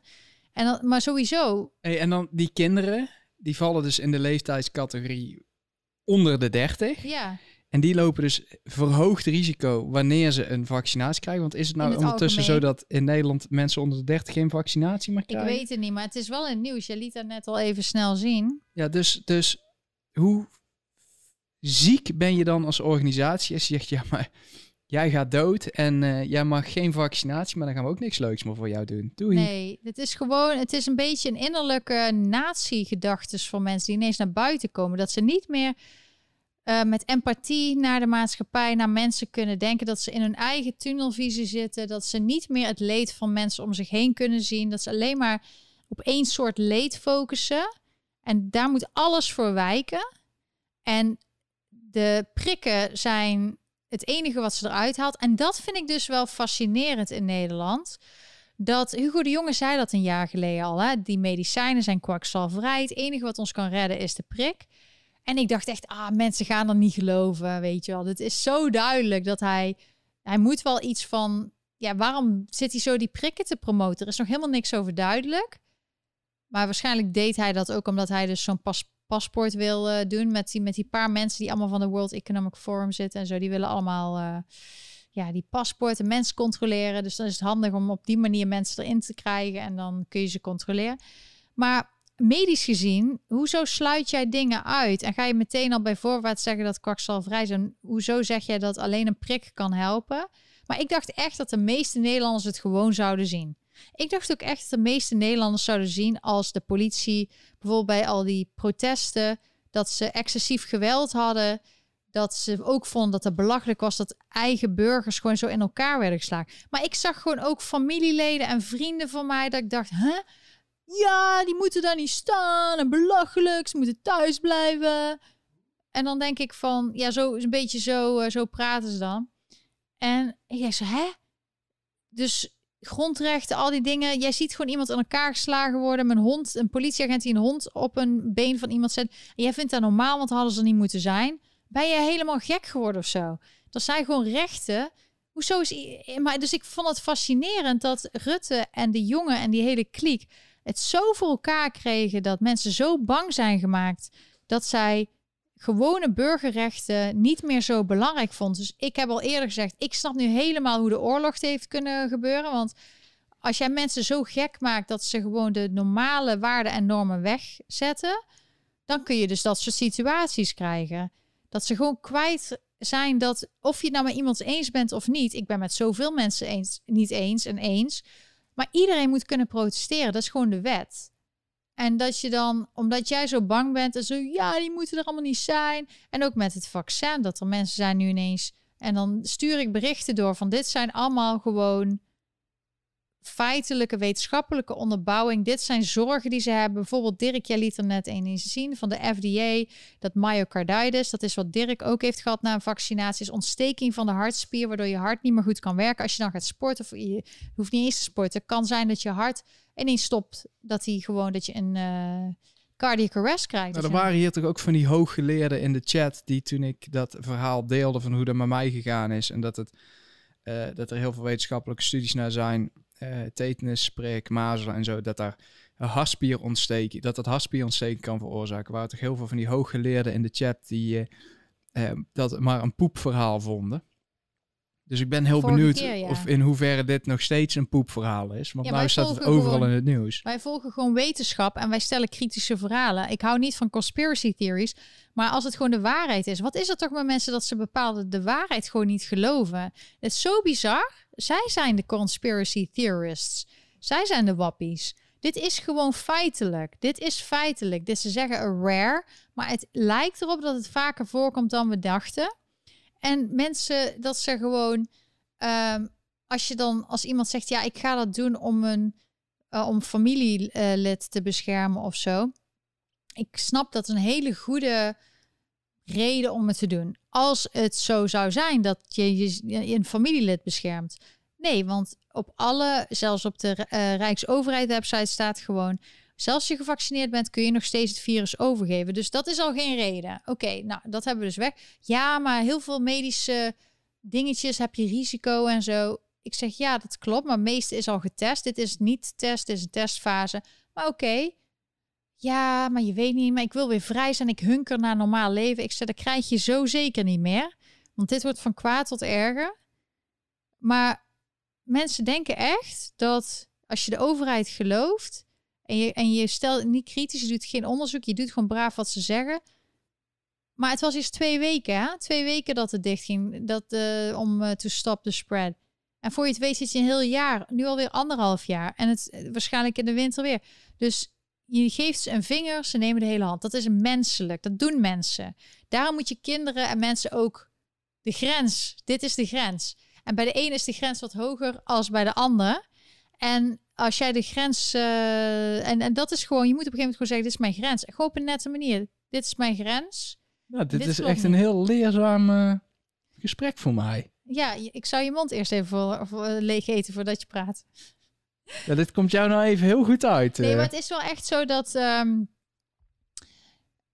je, als je de, de overheid moet je als burger moet je de overheid controleren. Doe je dan niet, gaan ze steeds iets verder. Dat zie je bij de toeslagenaffaire, dat ze elke keer denken de wet iets te kunnen overtreden, nog iets verder gaan om de privacy af te nemen, nog iets verder om mensen kapot te maken. En nu eindelijk zijn er mensen die geageerd hebben, maar het is nog steeds niet opgelost. Die ouders hebben nog steeds hun geld niet. En zo is het ook bij de vaccindingen. Zij denken dat zij steeds verder kunnen gaan met deze dingen. En zolang de burgers niet zeggen nu is het genoeg, zal het doorgaan.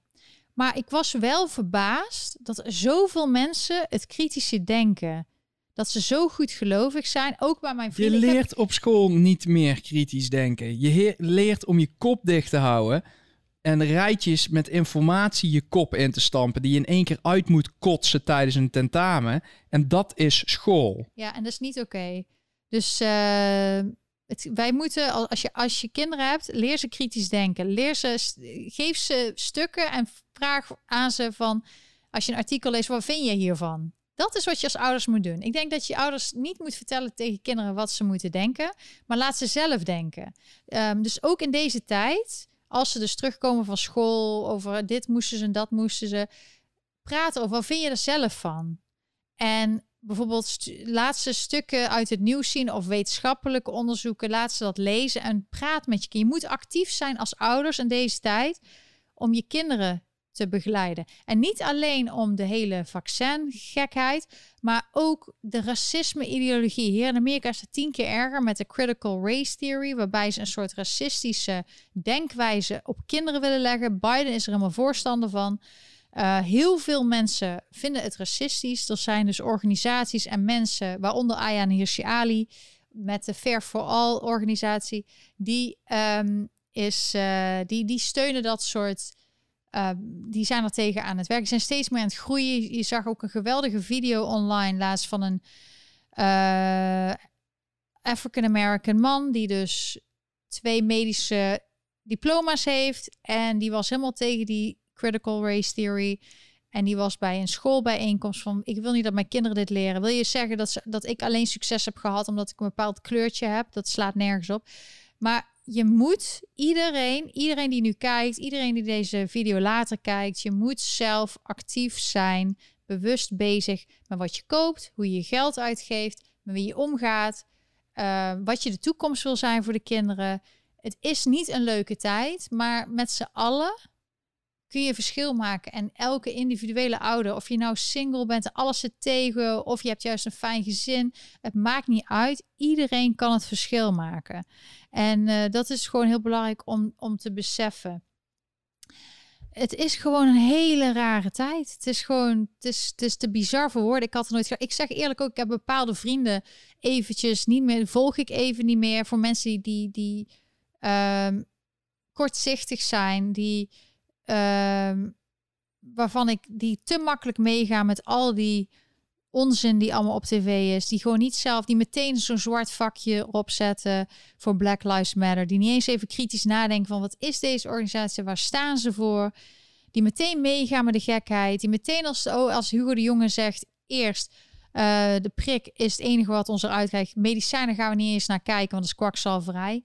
Hoeveel mensen zijn er uiteindelijk aan dood gegaan? Aan, aan medicijnen die al goedgekeurd zijn, omdat die niet gebruikt mogen worden. Goedkope medicijnen. Waarom zo'n dure uh, prik die um, en een heel miljarden uitgeven voor zo'n heel paspoort. Terwijl we nu dus al weten, wetenschappelijk, wat ze zelf ook zeggen, dat als je een prik hebt of niet, maakt niet uit of dat je anderen kan besmetten of niet. Want iedereen kan elkaar nog steeds besmetten.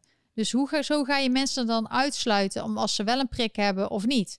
Als de ene prik heeft 60, 66 procent uh, doeltreffendheid, andere 80% zeggen ze, maar niet 100%. Dus je kan niet mensen uitsluiten. En dat zie je dus ook. Je ziet verpleeghuizen waar mensen helemaal volledig gevaccineerd zijn, die allemaal het virus krijgen. Je ziet um, uh, uh, van die schepen, van die cruise ships, die ook helemaal vol gevaccineerd, ook ineens een uitbraak.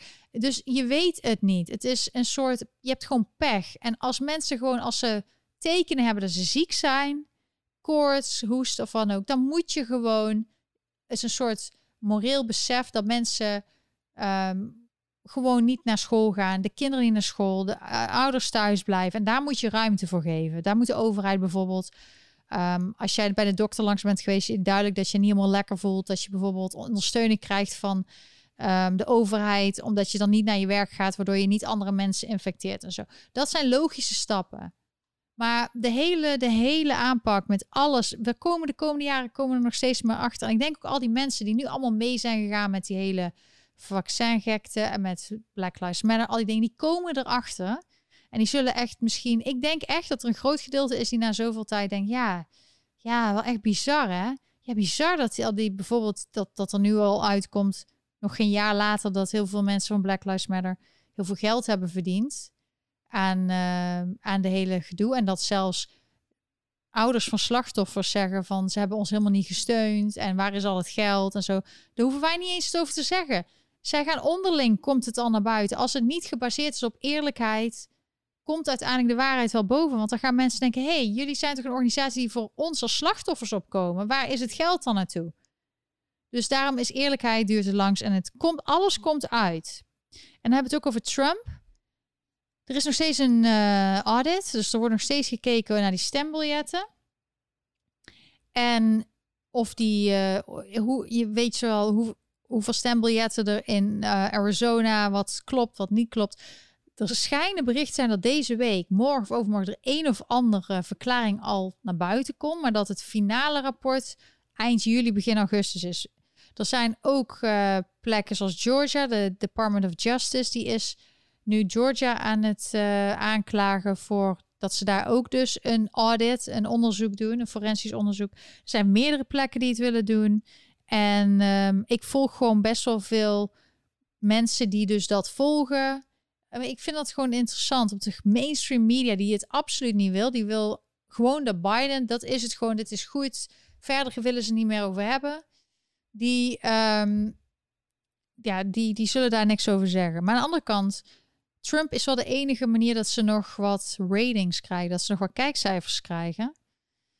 Dat uh, ze willen eigenlijk Trump kunnen ze niet missen. Dat zei hij gisteren ook tijdens die rally van. Uh, die, ja, Oh, they miss me. Or did you miss me? Of zoiets. Um, ik, ik ben zelf niet. Kijk, want hij duidelijk, dat is het over 2022 hebben, 2024. Um, ik ga niet uh, mensen zeggen, oh, er gaat iets groots gebeuren. Maar ik denk wel dat, dat alles wat waar de waarheid uh, waar iets niet klopt. De waarheid komt daar uiteindelijk wel uit. Of het op dit moment iets verandert, dat denk ik niet. Maar ik denk wel dat misschien de perceptie van mensen verandert en misschien ook het land weer de goede kant op kan doen. Er zijn heel veel mensen die dan misschien wakker worden. En dus elk traumatische situatie kan ook juist een manier zijn dat je het land weer op de goede weg helpt. Want er zijn nog nooit zoveel mensen geweest die zich nu actief inzetten om te proberen hun land te redden. En dat is niet alleen Amerika, ook in Nederland, ook in andere landen. Je ziet in Engeland waren er heel veel mensen op straat. Dus het maakt wel de mensen wakker. En omdat je kan de druk van de overheid, alles wat er gebeurt, het raakt iedereen. Je kan er niet van weglopen. Dus je kan of vechten of zielig in een hoekje gaan zitten. Nou, ik ben een vechter, dus ik ga er ook tegen in. Maar we, we zullen, als er wel iets gebeurt, ik laat je weten. Ik probeer gewoon redelijk objectief te zijn. Ook al vind ik Trump een betere president. Um, want er zijn heel veel mensen die die verhalen verzinnen. Het is op dit moment niet eens meer relevant, Lonneke, of je iemand een betere president vindt. Want de persoon die er nu zit, is gewoon. Je, kan zeggen wat je wil, hè, maar Joe Rogan zei het ook gewoon. Die man is gewoon mentaal beperkt op dit moment. Het is gewoon zielig. Dit is zielig voor Amerika, dit is zielig voor die man. Dit is gewoon de meest achterlijke situatie waarin Amerika ooit heeft gezeten. Ja, en Biden heeft alleen maar campagne gevoerd terwijl hij in de basement zat. En Trump heeft al die rallies gedaan. Het is uh, ook als je ziet qua video's, hoeveel likes en dislikes die krijgt, dat YouTube het zelfs moet op een bepaald niveau moet stoppen, omdat het zo extreem wordt.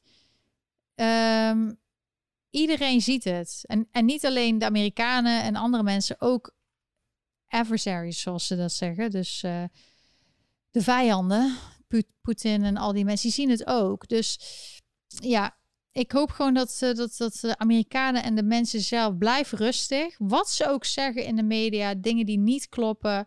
Je zag het ook weer in Nederland. Femke Halsman zei, oh, extreem uh, rechts is allemaal op aan het komen. Maar als je dan kijkt naar de feiten, is het maar verdubbeld naar twee. En dan de andere zijn er zoveel meer, tientallen die niet rechts eh, eh, dat er extremisme is, maar dat het juist van andere ideologieën zijn die dus uh, aanslagen beraam.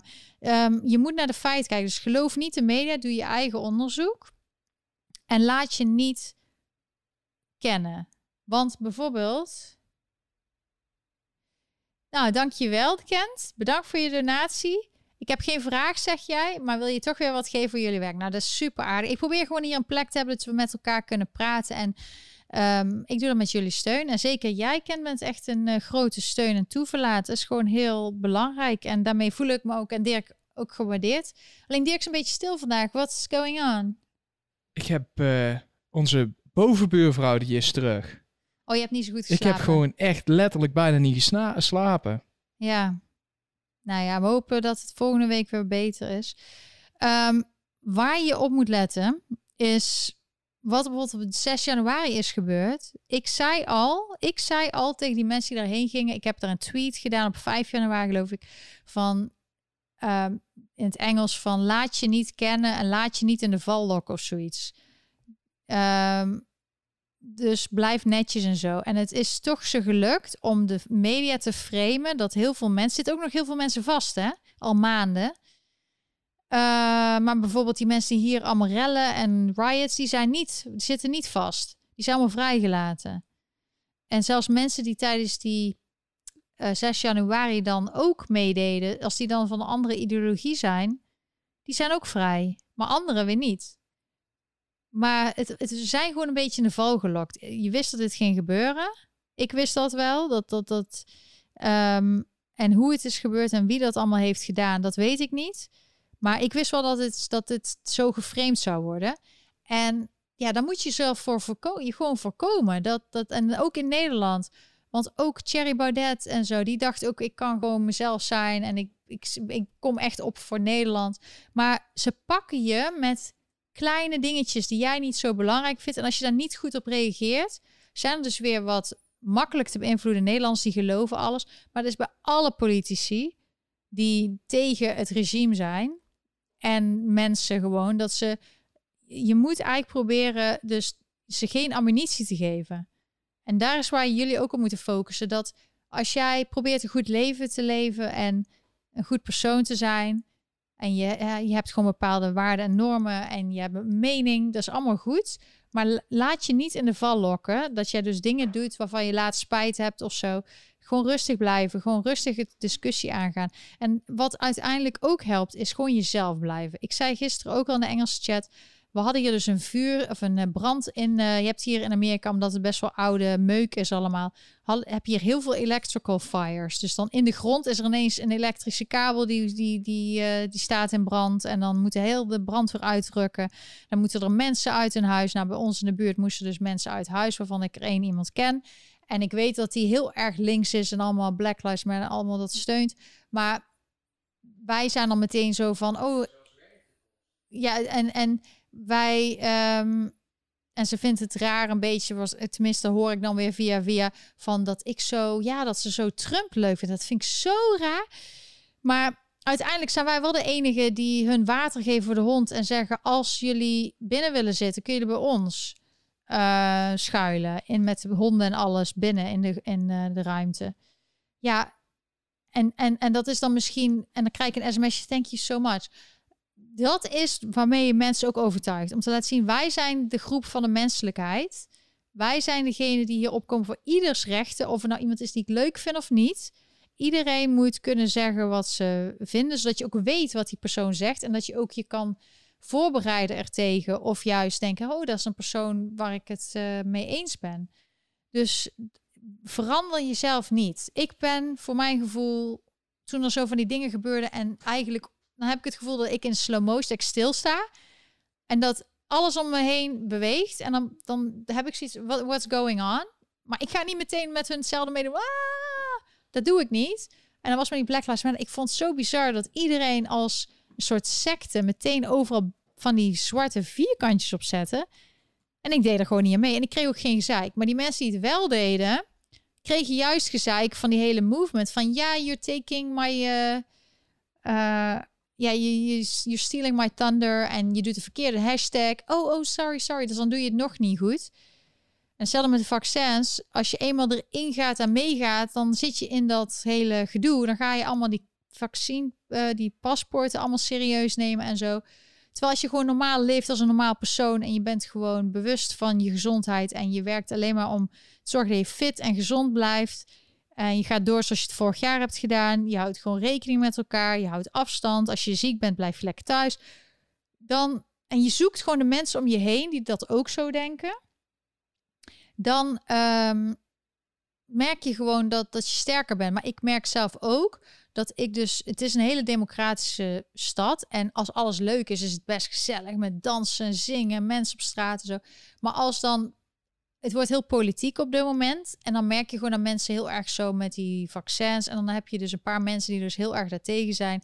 En dan krijg ik dan de sms'jes van. En dan moet ik weer allemaal video's en zo doorsturen en zeggen van wat ik ervan vind. En dan voelen ze zich weer gesterkt, omdat ze zich heel alleen voelen staan.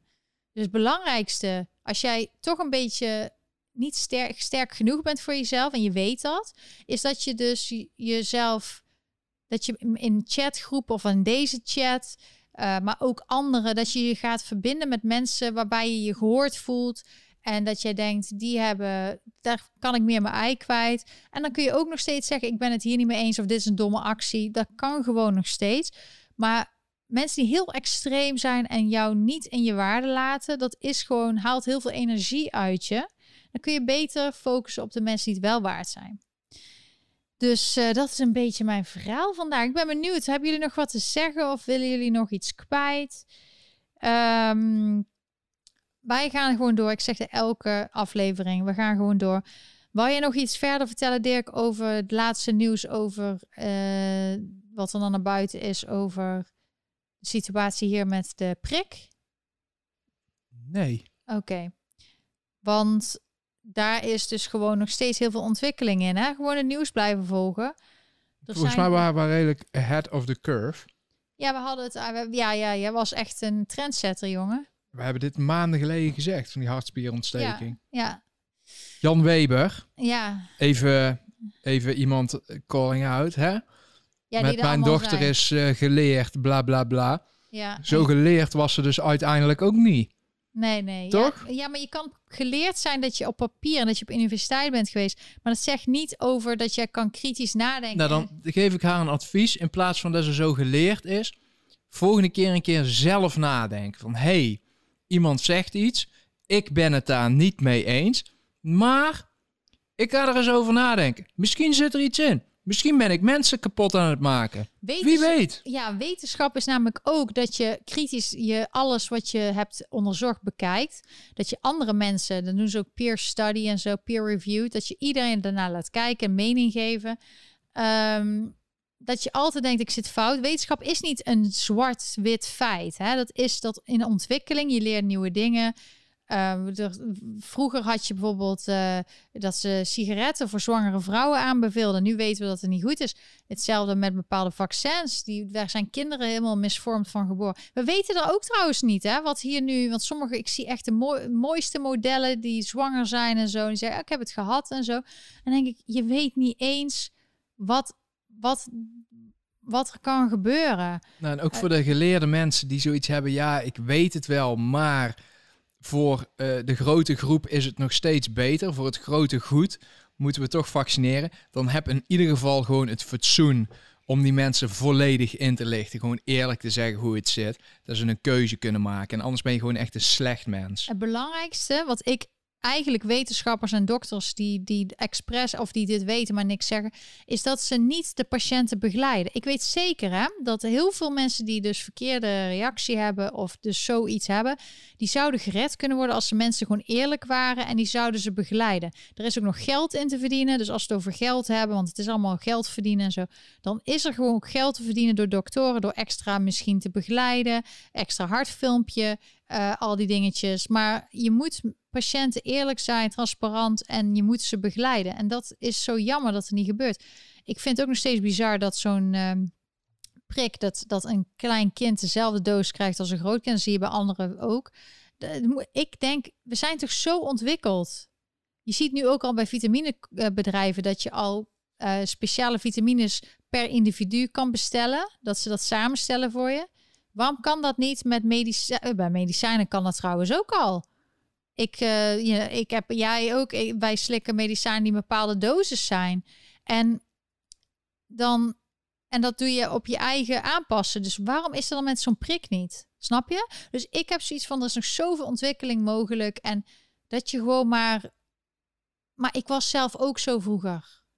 Ik heb dat ook geloofd. ik weet ook hoe het is. Maar ik wou dat ik mensen om me heen had die hadden, mij hadden gezegd: hey, zoek dit eens uit voordat jij die, die, die prik neemt. Of dan was er mij ook heel veel leed bespaard. Er was Dirk, die heeft nou twee keer dit al meegemaakt. Dan was Dirk ook veel leed bespaard. Dus er is zoveel leed te besparen door gewoon eerlijk te zijn en elkaar op de voor- en nadelen te wijzen en te begeleiden.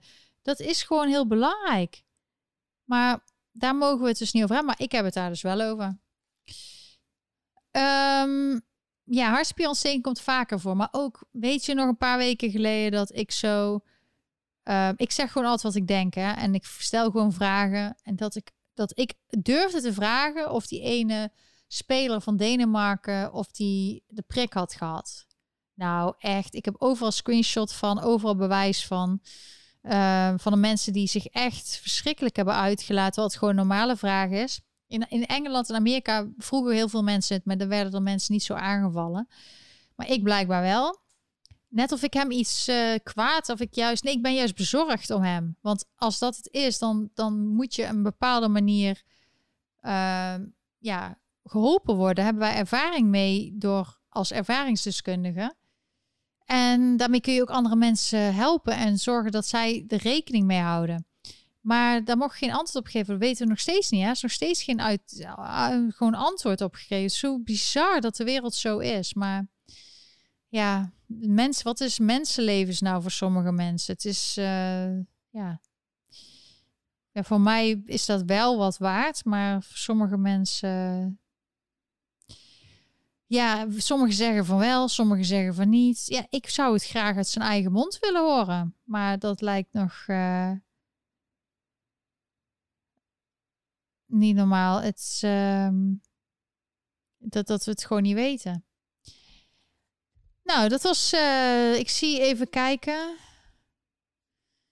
wat jullie nog meer allemaal zeggen? Nogmaals, dank jullie voor het kijken. Het was echt super leuk vandaag. Ik zie verder dat uh, jullie hebben het er allemaal verder over. Jullie hebben ook ervaringen ermee. Ik heb ook ervaring dat mensen er helemaal geen last van hebben. Vooral ouderen. Dus de pensionado's, die schijnen er be sommigen beter mee. Ik weet niet waar, maar er zijn jongeren en die hebben er heel veel last van. Dus ja, ik, ik hoor het gewoon aan. Ik registreer het.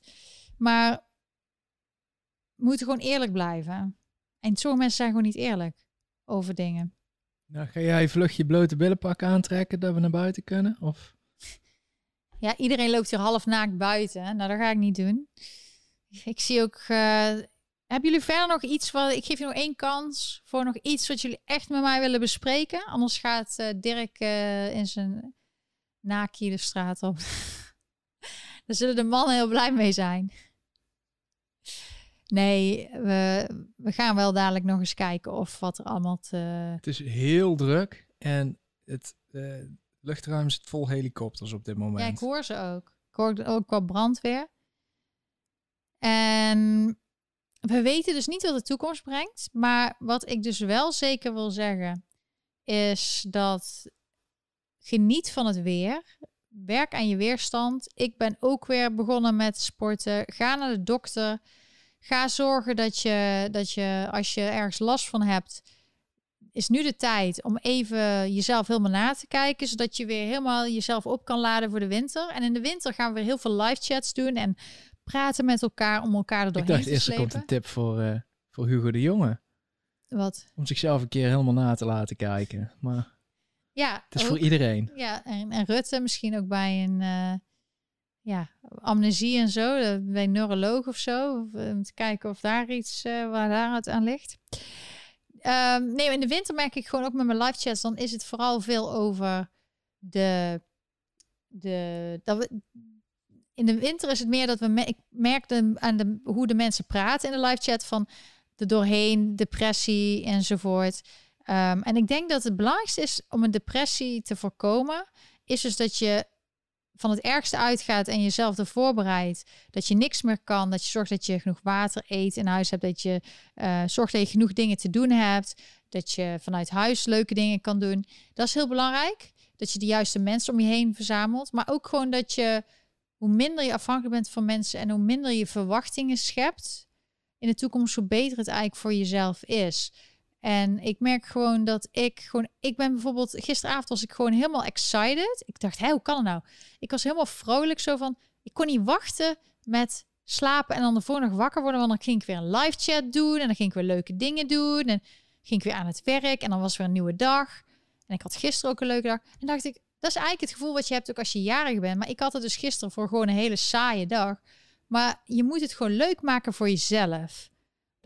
Dat, je het gewoon het beste van maakt. Dat je niet laat beïnvloeden door mensen. Dat je emoties, mensen, uh, dat als er iets leuks op je pad komt, geniet je ervan. Is het niet, is het ook oké. Maar zorg dat je je eigen leven leidt, waar jij trots op bent, waar jij gelukkig van wordt. Want zoals je zag bij die toren, waar ik het eerder in deze chat over heb gehad, die ingestort is, in één keer kan het voorbij zijn.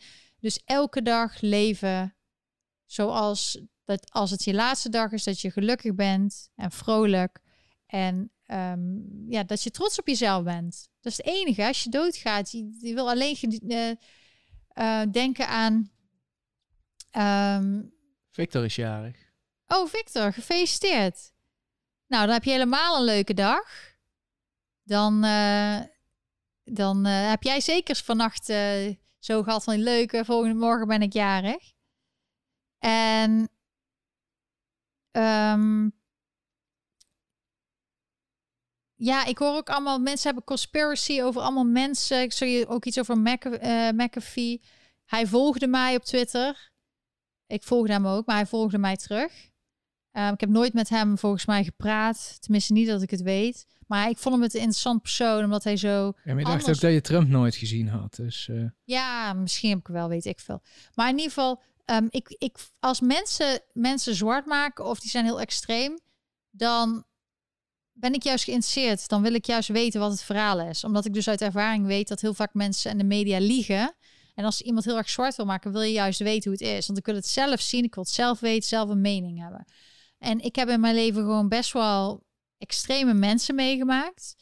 Um, en heb ik gewoon mijn eigen mening gevormd. Maar ik laat me niet beïnvloeden door andere mensen. Dus ja, het is ook niet op dit moment dat ik het het belangrijkste onderwerp vind. Ik ben meer bezig, zeg ik eerlijk, met de toekomst. Hoe kunnen we zorgen dat dat hele paspoortgedoe, dat dat niet doorgaat? Waar gaan wij anders naartoe verhuizen?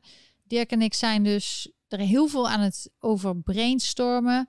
Terwijl wij proberen hier toch gewoon nog alles mee te krijgen. Maar toch te kijken welke staat gaan we heen? Wat, wat voor leven willen wij gaan leiden?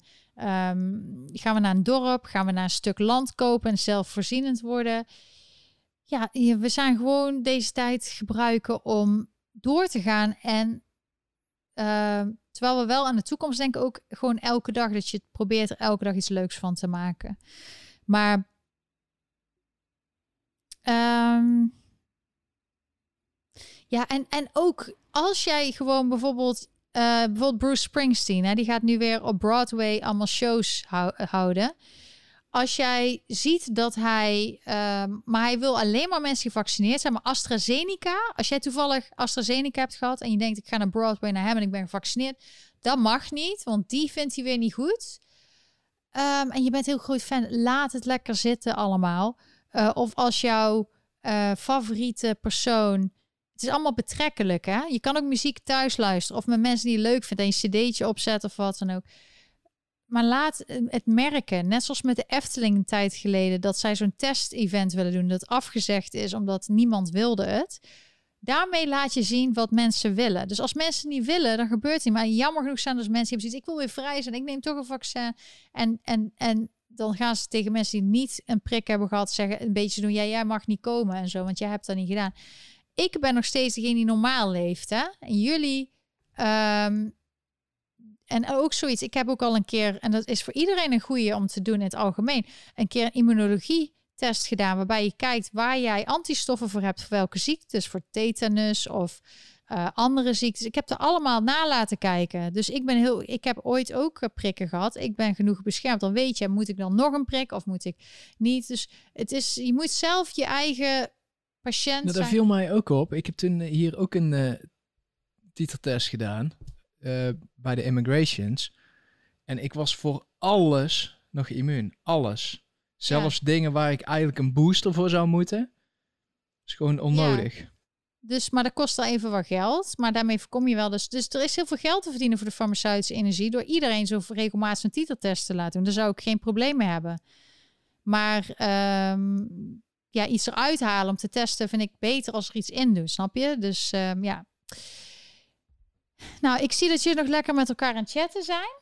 Dus ik zie verder geen vragen. Je hebt ook uh, verder nog gekeken. Nou, dankjewel allemaal. Ik hoop dat jullie toch een leuke zondag hebben. Geniet dus van de positieve dingen van Max Verstappen en van uh, Mathieu van der Poel. Volg de Tour de France dan. Ik ga ook kijken. Um, ja, en de dingen die wat minder zijn, oranje. Oké, volgende keer nieuwe kansen show must go on. We gaan door met het leven. Andere dingen doen. Focus op jezelf. Focus op de leuke mensen. Focus like en subscribe. Like, subscribe. Get notified. En dankjewel voor alle support. Bye bye. See you next time. Doei.